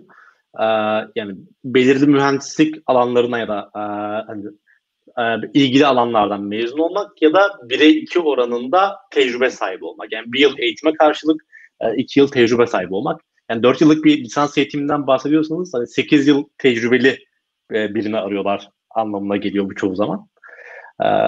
Yani çoğunlukla denir işte Google e, mühendis pozisyonları için diploma şartını kaldırdı. Ama çoğu ilanda da böyle bir şey yazıyor. Yani 4 yıl üniversite yerine 8 yıl tecrübe istemek de bilmiyorum tartışılır, tartışılabilir bir konu yani. Yani diplomadan tabii yani elemez ama yani eleyecek şeyi CV'nin güzel gözükmesi lazım. Mülakata seni sokması lazım. Ondan sonra mülakatta evet. da ki beklentiyi zaten konuştuk. Ee, bunda belki hani şey olabilir bir de self-taught iOS developer olmak bilmiyorum aslında burada ben sana soruyorum bunu diyorsan ama sadece kendi görüşümle beraber harmanlayacağım. Ee, ya o tarafı kendi başına öğrenmek şeyi öğrenmekten daha kolay gibi geliyor bana. Data structures ve algoritmaları kendi başına öğrenmek çok daha zor. Orada böyle evet. işin böyle matematiksel kısmı da var ve hani çalışıyor çalışmıyor yaptım yapmadımdan ziyade doğru mu yaptım, daha verimli nasıl yapabilirim gibi daha böyle yani insanı zorlayan tarafı ve yanında birisinin olması gereken yani sana bir feedback verecek, yanlış yaptığını düzeltecek birisinin olması daha iOS'ta kendini tek başına geliştirmeye göre daha zor gibi geliyor bana şeyde. Yani biraz tartışmalı bir şey söyleyeceğim ama bence iOS geliştirmenin özellikle e, hani mobil client'ta çok fazla bir e, şey yoksa logic kısmı çok mobil client'ta değilse aslında kod organizasyonu biraz yani çoğu işin e, mimari nasıl ben işte e, bu klası nasıl yazarım? E, neyi nereye koymalıyım? Ve nasıl test ederim? Testlerimi nasıl yazmalıyım? Geliştirdiğim e, özelliğim nasıl çalıştığından emin olurum. Ve sadece şey yapacağım zaman değil, e, bunu store'a göndereceğim zaman değil, bir sonraki store'a göndereceğim zaman da çalışacak bir automated testimin olması lazım. Yani genel olarak yaptığınız iş iOS özelinde bu gibi geliyor bana. Böyle data organizasyonu gibi bir şey yani. Kod organizasyonu pardon. Yani kodu nasıl e, structure edebilirim? Diğer yandan e, data structure ve algoritma mantığı e, böyle yüksek bir abstraction seviyesinde çalıştığınız için aşırı gündelik kullandığınız bir şey değil açık konuşmak gerekirse. Senin dediğin gibi o data structure ve biraz daha hani abstraction seviyesine sildiğin zaman o kullandığın işte foundation framework'ü var mesela. Onun içerisinde bir sort fonksiyonu var. O sort fonksiyonun içerisinde evet güzel bir algoritma var. Ama birileri yazmış senin için ve sen sort deyip geçiyorsun. Ee, onun yani senin dediğin interview'a girmek, mülakata girmek biraz da o abstraction seviyesini silip bir alta inmek anlamına geliyor. Ee, bu arada bunları bilmenin e, özellikle büyük bir e, ölçekte iOS geliştirmede çok büyük faydası da var. E, ama ufak ölçekte geliştirdiğiniz bir uygulamada çok fazla data structure bilginizde olmasa bir şekilde çalıştırırsınız uygulamayı. Demek istediğim bu. Yani bir de şimdi mesela Google'da mülakatlar bunu soruyor ama dediğin gibi yani biz de o sort fonksiyonunu çağırıyoruz, işi bitiriyoruz. Yani mülakatta sana o sortun kendisini yazdırmanı bekliyor. Ee, ama yani kimse oturup sıfırdan her gün quick sort yazmıyor yani şeyde Google'da da. Sadece işte ama yarın bir gün böyle bir şeye gerek olursa bu benzer o kapasitede bir hani bir problem geldiğinde bunu çözebilecek insanları aldığından emin olmak istiyor sadece Google. Ee, yoksa içerideki yaptığımız işte mülakatlar arasında aslında çok da bir e, direkt bir ilişki yok. Şunu da ekleyeyim ben. Biraz uzattık ama e, mesela Uber, Uber uygulamasıyla alakalı bir e, mühendis oradan bir thread yapmıştı Twitter'dan. Çok dikkatimi çekti o. Yani mesela onların şöyle bir şey yapması gerekmiş. E, bütün struct tipinde olan e, objeleri klasa çevirmişler ve bunu yapmalarının tek sebebi binary şeyini düşürmek. Uygulamanın büyüklüğünü azaltmak. İşte bunun da bir şey sebebi var. Bir business sebebi var. İnsanlar e, iPhone'da hatırlıyorsanız şey vardı, sınır vardı, mobil sınırı vardı. Eğer Wi-Fi'ye bağlı değilsen belli bir sınırın üzerindeki uygulamaları indiremiyordun. Ve bu da çok büyük bir hasar demek. Yani milyon dolarlar kaybetmek demek. Gerektiği zaman sizin e, hani bir böyle takım çantanız var. O takım çantanızdan o e, kılıcınızı çıkartmanız gerekebiliyor.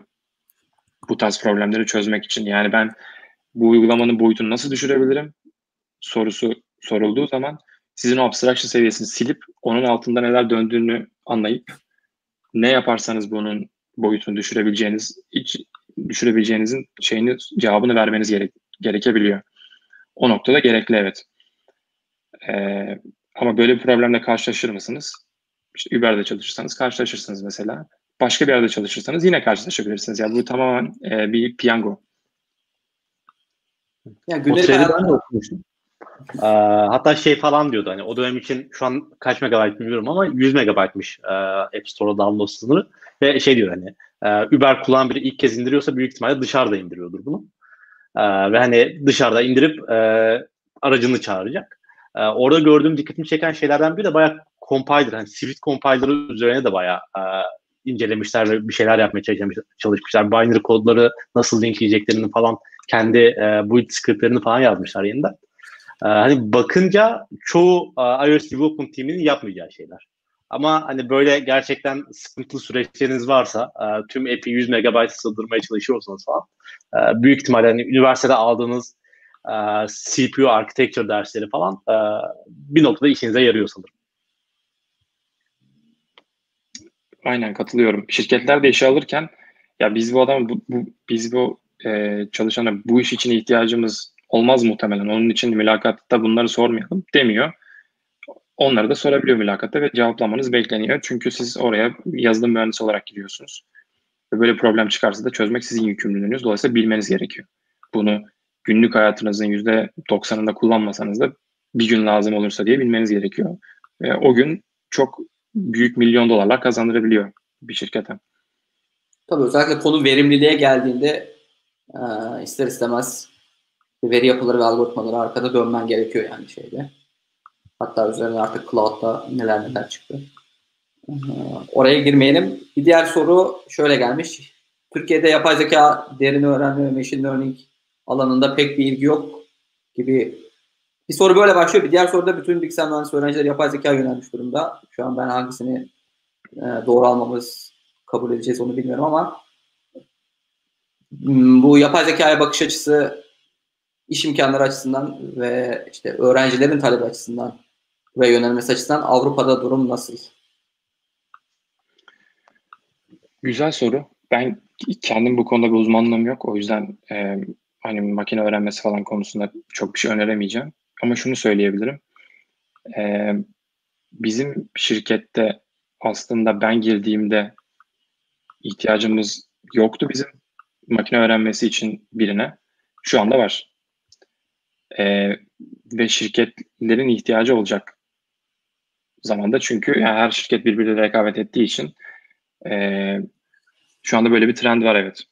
Ve bizim kullandığımız alanlardan bir tanesi mesela bunu artık release edildiği için söyleyebilirim.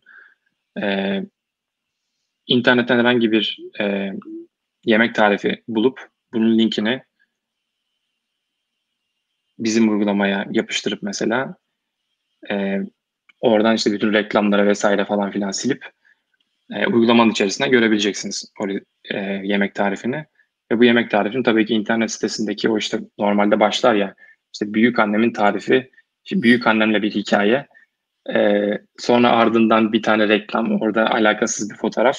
Sonrasında e, işte içine koyacağın e, şeyler, sonrasında şu şekilde yapabilirsin falan gibi böyle bir sistem var e, yemek tarifleri dünyasında. Yani biz bunun için mesela bir şeyimiz var, ekibimiz var. Bunun üzerine çalışıyorlar. Dolayısıyla ben e, kendi şirketimden baktığım zaman evet böyle bir ihtiyaç doğdu biz ve böyle bir ekip kurduk ve diğer şirketlerin de zamanla böyle ihtiyaçlar doğacağını düşünüyorum. Çünkü böyle bir şey, e, böyle bir teknoloji çıktı ve insanlar yavaş yavaş biz bunu şurada kullanabiliriz yani yaptığımız için şu parçası haline getirebiliriz gibi fikirler yürütüp e, bu şekilde takımlar kurabiliyorlar. Dolayısıyla evet şey olduğunu düşünüyorum. E, bir geleceği olduğunu düşünüyorum. E, ama tabii ki size kalmış. Ya bu biraz şeyle de alakalı bence. Ee, şirketin yapay zeka yapması için bir datasının olması lazım ki üzerinde yani öğrensin ve yapay zeka anlamlı bir hale gelsin.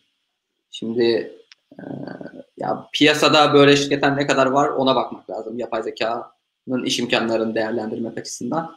Ama yoksa hakikaten ben de şeyde de görüyorum.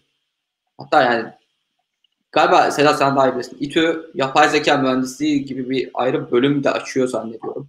Aynen. Ee, yapay zeka ve veri mühendisliği adında bir bölüm açtılar bu yıl. Ee, detaylarını ben de çok bilmiyorum. Bu yıl mezun oldum. Ee, aslında bakın yani Türkiye piyasası için de e, bir yapay zeka trendi yok değil, var. Ama hani bence burada yapay zekanın ne olduğuna e, bakmak gerekiyor. Yani işin özünde e, matematiksel bir fonksiyonun parametrelerini e, ayarlamak olarak bakıp hani o parametreleri nasıl ayarlayacağınızı e, düşünmek önemli. Sen yani benden kesinlikle. çok linç yiyeceksin. Ben alaylı yazılımcılardan linç yiyeceğim ama sen şu an çok büyük linç yiyeceksin. Birazdan gelecek linçler. ya mesela benim şu an çalıştığım şirkette de e, yapay zeka ile uğraşıyoruz. Biz ama biz görüntü işleme tarafında uğraşıyoruz. Yani mobilde bir görüntü işleme e, projemiz yani bir motorumuz var. E, onun üzerinde çalışıyoruz. Ee, ama yani hani tam olarak nasıl baktığınıza göre değişiyor bu. Ee, bu çalıştığınız şirkette yeterli data var mı yapay zeka diyebilmek için ya da machine learning diyebilmek için bu e, pro, e, projeye? Ya da e, istediğiniz output ne? Gerçekten hani basit bir logikle yazabileceğiniz bir şeyi gerçekten bir model, model eğiterek yapmak istiyor musunuz? Bence hani bu trendleri de biraz gözden geçirmek ve ne yapmak istediğinizi düşünmek gerekiyor burada.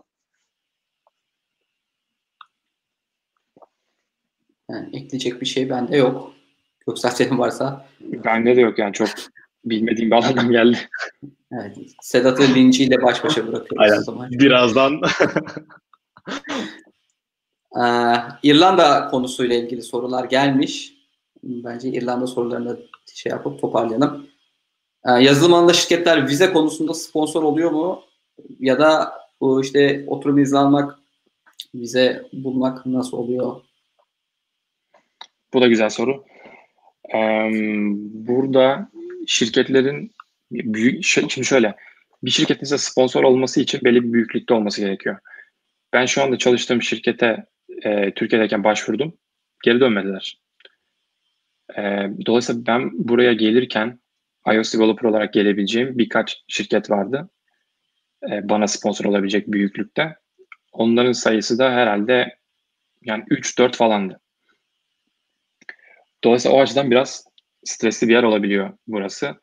Ee, belki bir backendciyseniz biraz daha fazla iş alanı olabilir bu tarafta. Yani mesela Apple'da çalışmak istiyorsanız iOS mühendisi olarak burada çalışamazsınız.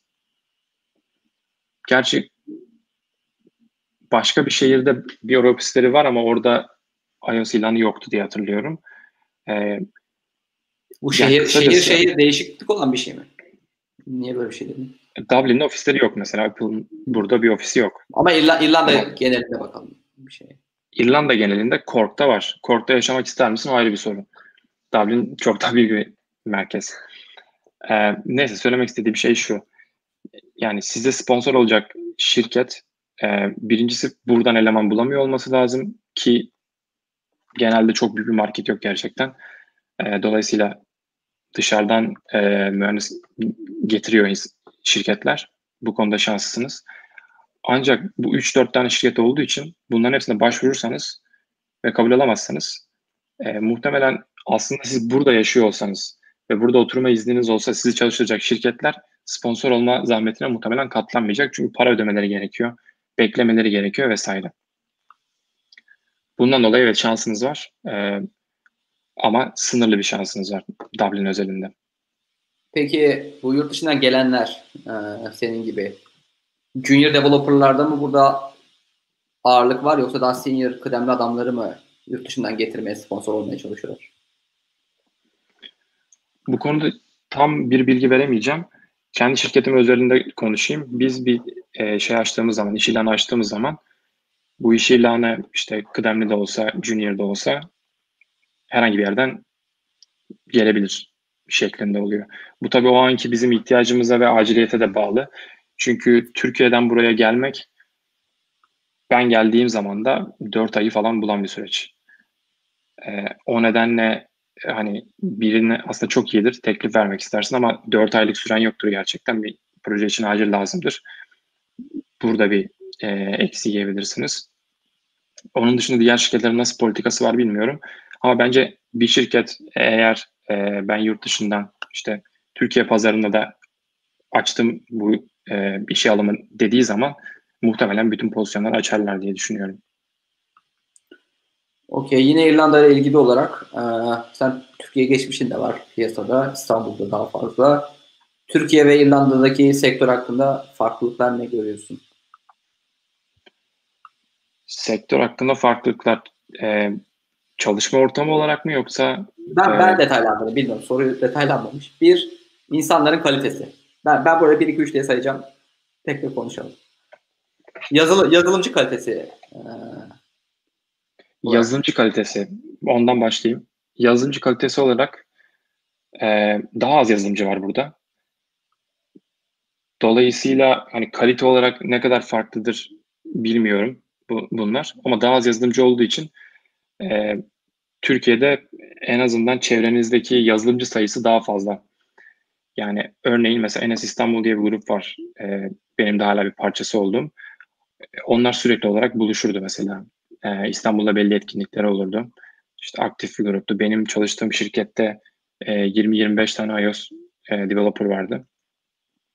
Bu gibi avantajlarım vardı. Burada e, açıkçası 20 kişilik bir iOS ekibi bulmak biraz zor bir şey. Yani biraz daha ufak. E, Özellikle mobil kısım e, tabii ki büyük olan şirketler de vardır. Ama genel olarak daha ufak ufak e, takımlar diyebiliriz. Okey. İkinci şeyde bu mesela mesai, fazla mesai, çalışma ortamındaki rahatlık ya da Amerikalı'daki burada hani work-life balance dediğimiz iş hayatıyla şey hayatını, kişisel hayatını dengede götürme. O konuda şöyle diyebilirim. Şu ana kadar kimse bana mesaiye kal demedi. Ama mesaiye kaldığım olmuştur. Bir iki kez olmuştur. Ve ben, bu da normal bir şey bence. Ee, bazen çünkü bazı durumlarda müdahale etmen gerekebiliyor. Ama bunu tamamen esnek ve e, sana bırakılmış bir şey olarak düşünebilirsin. Yani senin yapman gereken bir iş var. E, sen zaten sürecin birçok kısmında etkin olduğun için e, hangi işin ne kadar acil olduğunu ve ne kadar gerekli olduğunu biliyorsun. Ve o noktada sen eğer o akşam biraz daha fazla çalışman gerekiyorsa kendi inisiyatifin dahilinde çalışabilirsin. Ertesi günde dersin ki ben çok geç bitirdim. Bir yarım gün yokum. Şu saatte geleceğim diyebilirsin. Kimse de sana bir şey demez. Yani tamamen sorumluluk üzerine e, kurulu bir sistem var diyebiliriz. En azından çalıştığım şirkette.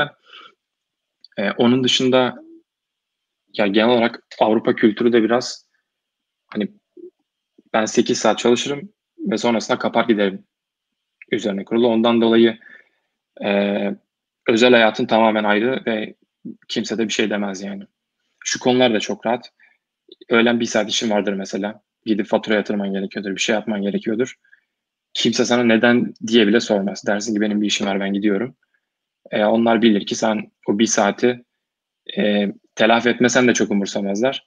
E, ama telafi edeceğini de bilirler yani. Peki Türkiye tarafında nasıldı bu şey? Türkiye tarafında inanılmaz böyle mesailere kaldığımı söyleyemeyeceğim en azından e, pozisyon ve monetize tarafında. E, ama Türkiye tarafında e, mesai işinin biraz daha yani mesela şöyle bir başka bir şirkette benim danışman olarak gittiğim bir şirkette şöyle bir şey yaşadığım oldu. E, Cuma günü saat 5 ben böyle güzel gömleğimi falan giymişim. İşte kız arkadaşımla yemeğe gideceğim. Ee, yarım saatim kalmış yani çıkacağım artık. Ee, takılıyorum şirkette. Ya bu iş bitmedi. E, kalsak olur mu? Gibi bir soru gelmişti mesela. Hayır dedim ben de öyle bir durumda. Şimdi o biraz daha benim böyle danışman olmamın rahatlığıyla söylediğim bir şey ki o dönemde. Ama muhtemelen o şirketin çalışanı olsaydım e, o kültürün parçası olurdum. Ve bir de şöyle bir durum da var. E, mesela orada ben o işin e, yetişmeyeceğini bir hafta öncesinden de söylemiştim. Yani böyle bir durumla karşılaşacağımızı zaten bir hafta öncesinden söylediğim için ben kendim kişisel olarak hayır deyip çıkabilmiştim. E, ama biliyorum ki birçok insanın böyle bir e, esnekliği olmuyor. Yani o, o noktada biri sana kal dediğin zaman kalman gerekiyor ve mesai yapman gerekiyor. E, öyle bir karşılaştırma yapabilirim. En azından benim çalıştığım şirketlerde evet Türkiye'de böyle kültürü olan şirketler olduğunu biliyorum. o zaman üçüncü farklı konusu olarak şeyi sorayım. Bu insanlarla olan iletişim. Ben hatta ya Amerika'dan örnek verip anlatayım şeyi. Burada insanlar daha mesafeli, iş arkadaşların iş arkadaşı olarak kalmaya daha müsait ve böyle kişisel yakınlık, hani iş dışında da görüşelim, bir şeyler yapalım şeyi çok daha kısıtlı böyle bir şey tercih etmemeye çalışıyorlar. Ee, ama bizim Türkiye'de hani hemen kankaya bağlayıp hemen de birbirimize gıcık olma potansiyelimiz iş arkadaşlarımızda daha bence fazla. Bu her şey güzelken tamam çok güzel gibi ama e, yani bu işte profesyonel arkadaş iş arkadaşlığını e, Türkiye'de çok fazla yapamıyoruz bence yani şeyde. Şeyde nasıl? Ya da bunlara katılıyor musun sen? Senin gördüğün yani Avrupa'da, İrlanda'da durum nasıl? İrlanda'da şöyle diyebilirim. Ee, mesela Cuma günü e, ya biz aşağıda pub'a iniyoruz. Hani şirketin öyle bir şeyi olur, organizasyonu olur. Yani Cuma günü insanlar bir aşağıdaki pub'a gider. Bir saat orada işte içkilerini içerler, muhabbet ederler. Sonrasında dağılırlar. Yani şirket içerisinde bir arkadaşlık kurmak istersen evet kurabilirsin. O e, hani o içerilerine girmen biraz e, zaman alabilir tabii ki kültürel farklılıklarda olduğu için. E, ama seni bu tarz ufak etkinliklere davet ederler. Zaten şirketlerinde genellikle böyle kaynaşma etkinlikleri falan olur. E, dolayısıyla bunlar olduğu zaman evet biraz da işlerinde hissediyorsun. Ama şu biraz daha farklı bir şey. Yani biriyle yakın arkadaş olabilmek çok daha zor bir şey bence. Türkiye'de değilseniz zor bir şey. Yani aynı dili paylaşmak, aynı şeylere gülmek ee, o biraz daha bence değişik bir olay. Ee, en azından benim için yani böyle ya çok yakın arkadaşım e, dediğim çok kişi yoktur. Ama şurada dışarı çıkacak olsam e, ya gel e, şurada iki bir şeyler içelim e, diyeceğim insanlar var tabii ki. Biraz yuvarlak bir cevap oldu farkındayım. E, genel olarak Türkiye'deki kadar yakın olamazsınız insanlarla. E, ama full yalnız da kalmazsınız. Korona dönemi tabii ki ayrı bir mevzu. Tamam dur ben madem yuvarlak oldu daha netleştireyim seni biraz sıkıştırayım burada. Türkiye'ye döndüğünde kaçını ararsın yani o arkadaşlarını?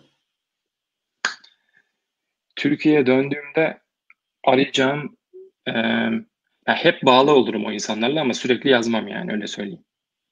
Tamam, yani, okay. yani bana derlerse ki bana telefon açarlarsa ve derlerse ki ya ben İstanbul'a geliyorum e, buluşalım beni gezdir seve seve gider görüşürüm.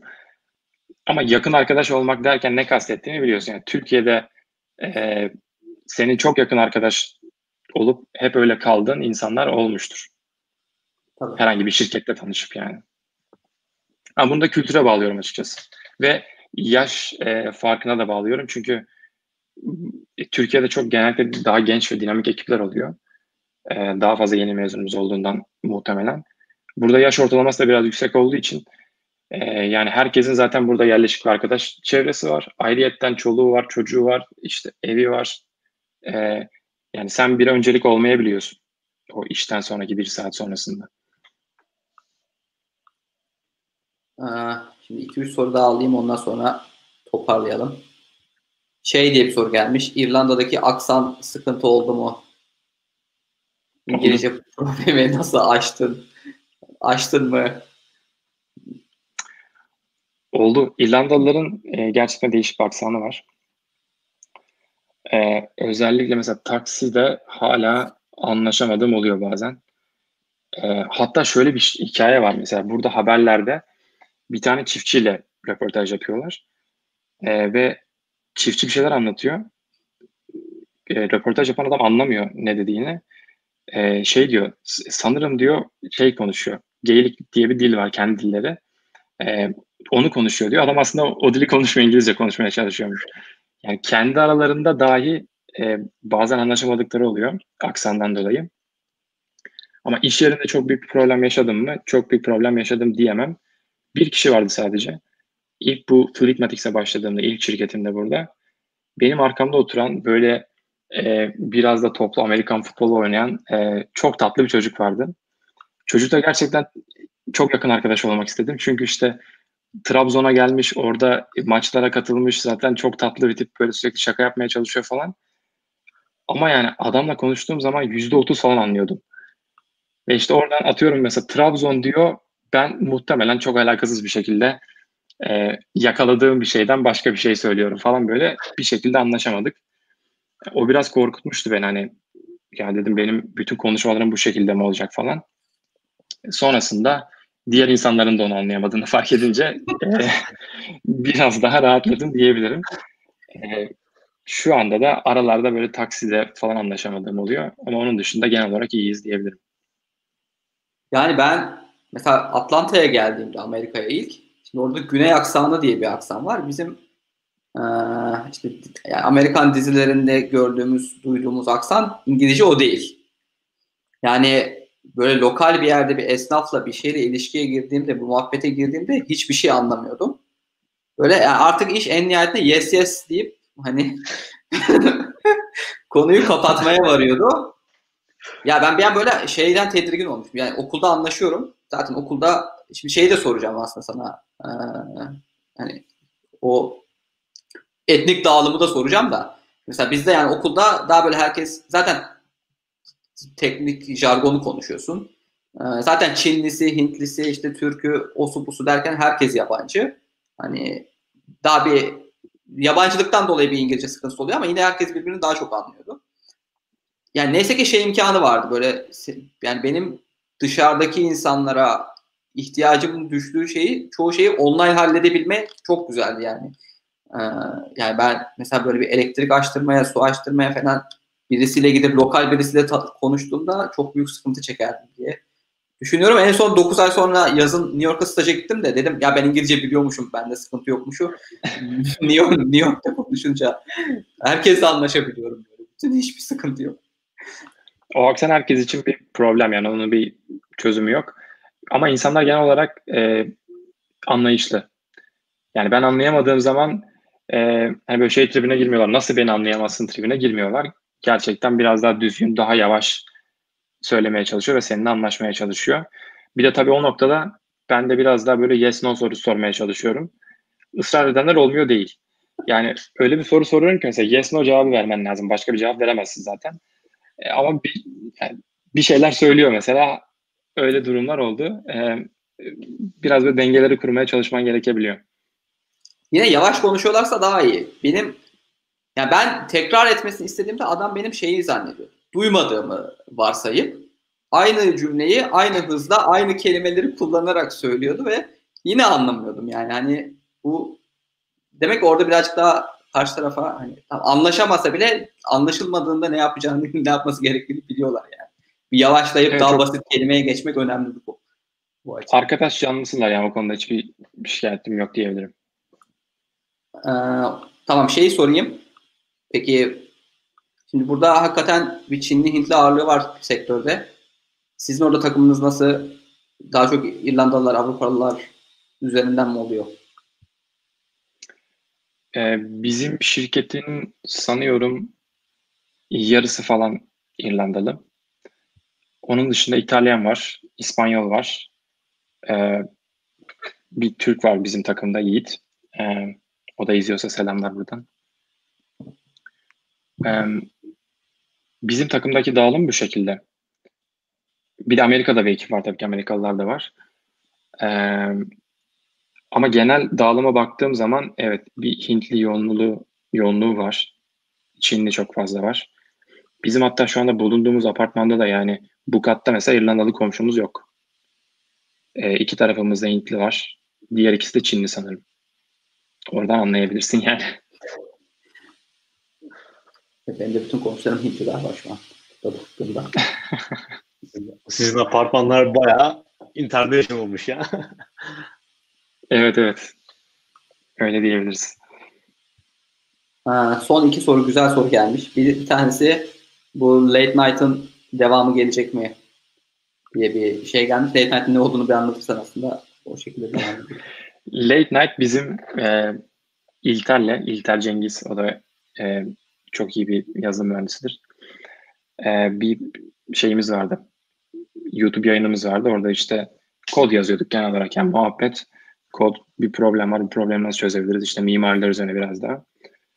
E, onda aslında bir 7-8 bölüm falan çektik diye hatırlıyorum. E, sonrasında arkadaşlar e, İlter'in çocuğu oldu. ikinci çocuğu oldu. E, ve ikimiz farklı time zone'lardayız. Ben İrlanda'dayım, o Dubai'de. O yüzden şu anda bizim böyle zaman ayırıp bu işe aynı saatte denk gelip e, bir şeyler çekebilmemiz çok mümkün olmuyor. Ondan dolayı şu an için ara vermiş bulunuyoruz. Belki çocuklar büyüdüğünde tekrardan başlar mıyız bilmiyorum artık nasıl yaparız. Ama son videomuzdan da bakarsanız e, çok geç bir saatte çekmiştik falan. En sonunda e, hani onun çok yürümeyeceğine karar verdik ve şu anda ara vermiş bulunuyoruz. İleride belki tekrardan devam ederiz bilmiyorum. O zaman ben son soruyu sorayım. Daha fazla soru gelmedi diye tahmin ediyorum. Chatten de bakıp. Bu güzel bir soru aslında. Onun için soruyorum. Staj yapmak isteyen bilgisayar mühendislerinden ne beklenir? Üniversitedeki stajlarını nasıl yaptın? Nasıl tecrübeler edindin? Ve bu süreçte neler yapılmalı? Staj yapmak isteyen mühendisten ne beklenir? Ee, ben kendi beklentilerimi ayrı tutacağım. Öncelikle staj yapan kişi tarafından anlatayım. Staj yapan kişi tarafından kesinlikle e, iş yapacağınız bir yerde staj yapın diye düşünüyorum. Hani yat yani staja girip or, sadece bir rapor yazıp orada yatmak için kesinlikle staj yapmayın. Staj kesinlikle çok önemli bir şey. Ee, ve ben mezun olduğumda ikinci opsiyonum eskiden staj yaptığım bir şirketti. Üçüncü opsiyonum da diğer staj yaptığım şirkette. Yani orada gerçekten size iş verecek e, güzel bir ekibin olduğunu düşünüyorsanız bunu çevrenizden sorarak e, bir şekilde sorup soruşturarak öğrenebilirsiniz bence. E, böyle bir yerde staj yapmanız size çok büyük avantaj sağlar. Gerçekten sektörde nasıl iş yapılıyor onu öğrenmiş olursunuz, görmüş olursunuz. Sizden beklentileri çok daha iyi anlarsınız. Ayrıca insanlar da sizin nasıl çalıştığınızı, değişikliğe ne kadar açık olduğunuzu, yeni şeylere ne kadar e, adapte, hızlı adapte olabildiğinizi, iş çıkartabildiğinizi görürler ve hafızalarına yazarlar. Sonrasında siz başvurduğunuzda sizi de önceliklendirirler. Staj yapan kişi Burada, tarafından bence böyle bakılmalı. Şöyle bir araya gireyim. Ee, sen ne kadar, yani bizde bir aydı mecburi stajlar. İkinci, üçüncü sınıftan sonra bir kentte. Sen ne kadar yaptın ve hani aslında Amerika'da 3 aya yayamanı istiyorlar e, staj Yani bütün yazı stajı yap şeklinde ilerliyor. Yani ideal staj süresi karşı taraftan para almasan da ki bizim zamanımızda para alma yoktu bilmiyorum sana verdiler mi şimdi. Yok. Böyle yasal bir düzenleme de geldi o olaya biz. Ee, yani yemeği bile vermiyorlardı benim staj yaptığım yerde. Şimdi sanırım askeri ücretin üçte biri gibi bir yasal düzenleme var. Ee, ne kadar uygulanıyor bilmiyorum ama. Yani benim staj yaptığım yerlerde açık konuşmak gerekirse e, bana eğitim verdiler gibi bir şey oldu. Yani şey olmadı. Hani ben onların içine gerçekten çok yarayacak işler çıkarmadım. Yani öyle bir durum olmadı ama en azından benimle ilgilenen biri vardı ve orada beni önemsedi ve bir şeyler öğretmeye çalıştı. Ve bu bana yazdı aslında. O yüzden ben para alıp almamayı çok önemsemedim. Böyle bir kursa gidiyormuş gibi falan hissediyordum kendimi. Ama tabii ki para da verilmesi çok güzel olur tabii ki. Çünkü o dönemde e, ya o paraya ihtiyacı olan insanlar olabilir yani. O stajı yapacağı zaman da normalde çalışan ve para kazanması gereken insanlar olabilir. Dolayısıyla bence o para verilmesi çok çok güzel olur. Ee, onun dışında soru neydi abi soruyu unuttum. Süre olarak bir ay yapıyorduk. Biz sen de bir ay yapmışsındır muhtemelen de. Ben de bir ay yaptım. Ee, şu anki aklım olsa biraz daha uzatabilirim belki. E, hatta bunu illa ikinci sınıftan sonra da yapmaya gerek yok bence. Hani birinci sınıftan sonra da araya bir staj atılabilir. Yani kendi isteğinizle bence gidip bir yere başvurup eğer e, zaten boş zamanınızda da biraz bakıyorsanız hani bir bir şeyler çıkartıyorsanız bence staj kovalayabilirsiniz. Çok da faydası olur size diye düşünüyorum. Yaz tatili 3 ay bence çok uzun zaten. Yani onu bir ayını feda edilebilir en azından. Tabii ben yaz tatillerini aslında 3 ay gerçekten çok uzun. Yani 3 ay bomba bir şey yapmazsan unutursun bile yani. Ya abi 3 ay hayatının başka bir döneminde 3 ay tatil yaptığın bir yer yok. Tabii yani yaz, okulu, yaz okulu ve artı staj yapıyordum ben şeyde böyle ucucu ucuca denk getirip. Bir de sağ olsun Bilkent hani her ne kadar şirket yemek parası bile vermese de Bilkent yurdu veriyordu. Ee, Cyberpark'ta şey yapıyorum. Ama staj bulmada şu an durum nasıl bilmiyorum. Bu iş paralıya dönmesi döndüğü için belki değişmiş olabilir. Çok kurumsal yerlerde çok torpil dönüyordu. Ee, böyle ufak tefek şirketlerde ben staj bulmak zorunda ve ikinci sınıf olduğun için de çok zor staj bulabiliyordum böyle yani bir şey de bilmiyorsun adamlara öyle yani adam hakikaten para vermediği için seni alıyor gibi bir tribe giriyordu yani şeyde. Ee, sonra beni part time'a da işe de aldılar sağ olsunlar. Yani o konuda şey, şey yapmayayım ama yani şu an nasıl bilmiyorum. Ama böyle bir zorlukları vardı ben Son 3-4 yılda yani yeni mezun olarak belki konuşabilirim. Ben çok e, staj bulmak, bulmakta zorlanan arkadaşımı görmedim. E, yani bu son düzenleme ne bileyim asgari ücretinin üçte biri staj yaptığınız şirket için e, çok büyük para olmasa gerek bence. E, sonuçta yani e, büyük bir şirkette staj yapıyorsanız genelde size bir şeyler öğretmekle veya belli bir e, belirli staj programları oluyor. E, onu takip ediyorsunuz ve bir şey öğrenmeye çalışıyorsunuz. Büyük bir şirket için zaten size ödediği e, ücret çok bir problem olmasa gerek. Küçük şirketler zaten direkt sizi bir şekilde işe dahil etmeye çalışıyor. E, bir ucundan e, tutmanızı e, teşvik ediyorlar. Ve sonuçta şirket için de bir şeyler yapmış oluyorsunuz. Şirketin de karlılığını artıracak hareketlerde bulunmaya çalışıyorsunuz. Yine bence çok büyük bir e, miktar olmamalı. E, dediğim gibi hani son birkaç yılda ya ben kendi adıma problem yaşamadım. Ben birinci sınıfın sonunda da, ikinci, ikinci sınıfın sonunda da, üçüncü sınıfın sonunda da staj yapmıştım. E, ki zaten birinci sınıfın sonunda işte Microsoft Türkiye'de yapmıştım ben. İkinci sınıfın sonunda o dönem part time çalıştığım bir startup vardı. Onda işte full time çalışmış gibi olmuştum e, staj gibi. E, üçüncü sınıfın sonunda da bu arada şey Comensis'te yapmıştım. E, Monetize'ın da ismi sonradan Comensis oldu Türkiye'de. E, onların mesela daha e, structured bir alt altlık e, staj programı vardı. E, yani çevremde gördüğüm arkadaşlarımda da çoğu tabii İTÜ'lü. İTÜ'nün şey avantajı var. Yani. E, İTÜ'nün içinde Teknokent var. E, Teknokent'te bir sürü firma firmayla çok rahat bir şekilde görüşebiliyorsunuz. E, böyle olunca bir staj bulma sıkıntınız olmuyor. E, yani çok büyük sıkıntı çeken kimseyi görmedim ve kesinlikle ben de tavsiye ediyorum. Yani 3 ay dediğimiz süre e, bence bayağı uzun bir süre. Ki şey dönemi de var. Okul bitiyor. Finallerde falan uğraşıyorsunuz. Sonra 3 ay boşluk giriyor. Sonra okula tekrar başlama, alışma falan. Bence hani kendinizi biraz daha hazır hissetmek istiyorsanız piyasaya e, bir şekilde bir staj yapıp burada ne dönüyor? Kim ne yapıyor? E, işler nasıl yürüyor? Görmek bayağı önemli. Sektöre şöyle bir kafayı uzatıp bakmak gibi bir şey. Aynen. Yani. Kim ne yapıyor burada? Yani hani ben mezun olunca nereye düşeceğim? Kim ne yap? Hani ben kimim falan soruları için bayağı faydalı oluyor. Yani özellikle hani stajlarınız iki evet. staj yapıyorsanız birini daha küçük startup, birini kurumsal bir yerde yapmaya çalışırsanız bayağı iyi olur bence. Yani burada galiba Ankara İstanbul arasındaki o piyasa farklılığının etkisi var. Evet. Bu şey açısından. Yani Göksel sen nasıl buldun stajları ben bilmiyorum ama ya ben Cyberpark'taki bütün şirketlere böyle mail atmıştım tek tek. 3-5 tanesi dönmüştü falan. Sanırım bu ara hem işte Cyberpark hem OTÜ'nün Teknokent'inde yani bayağı küçük e, çaplı startup e, bayağı hani part-time çalışan da alıyor gibi e, şeklinde görüyorum ben. Belki yani 2013'ten bugüne bir şeyler değişmiş olabilir Ankara yani için. Öyle bir imkan olursa tabii o zaman daha iyi yani. Hem öğrencilerin çevre yapması açısından hem piyasayı görmeleri açısından. Daha kolay bir de para veren stajı bulurlarsa süper. Kesinlikle. Ya bu işin yöntemi her yere başvurmak yani başka bir şey söyleyemeyiz herhalde. Tabii tabii yani. Evet, yani hani yüzlere başvurursunuz. 10 tanesi döner, 10 tanesinden bir tanesi olum olur belki ama hani yüzde bir falan oluyor çoğunlukla oran. ama ya yani kesinlikle.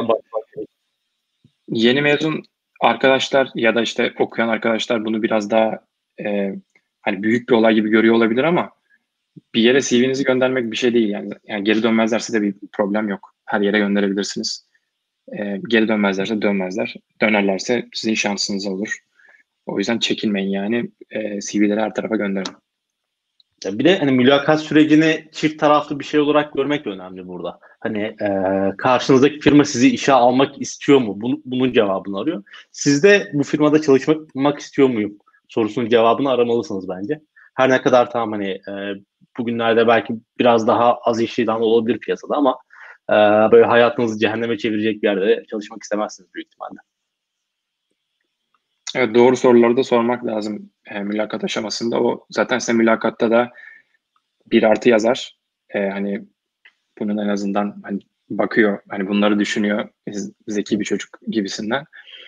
E, onun dışında siz de nereye gireceğinizi, nereye adım atacağınızı bilmiş olursunuz. Aynı zaman bence toparlayabiliriz. Ee, o zaman herkese sorduğum standart soru Göksel sana da sorayım. Bu şekilde hani kariyerini böyle ilerletmek isteyen insanlara zaten kariyerden de bağımsız böyle genel hayat dersi, tecrübesi olarak bu dönem işte lisede, üniversite okuyan öğrencilere neler söylemek istersin? Hmm.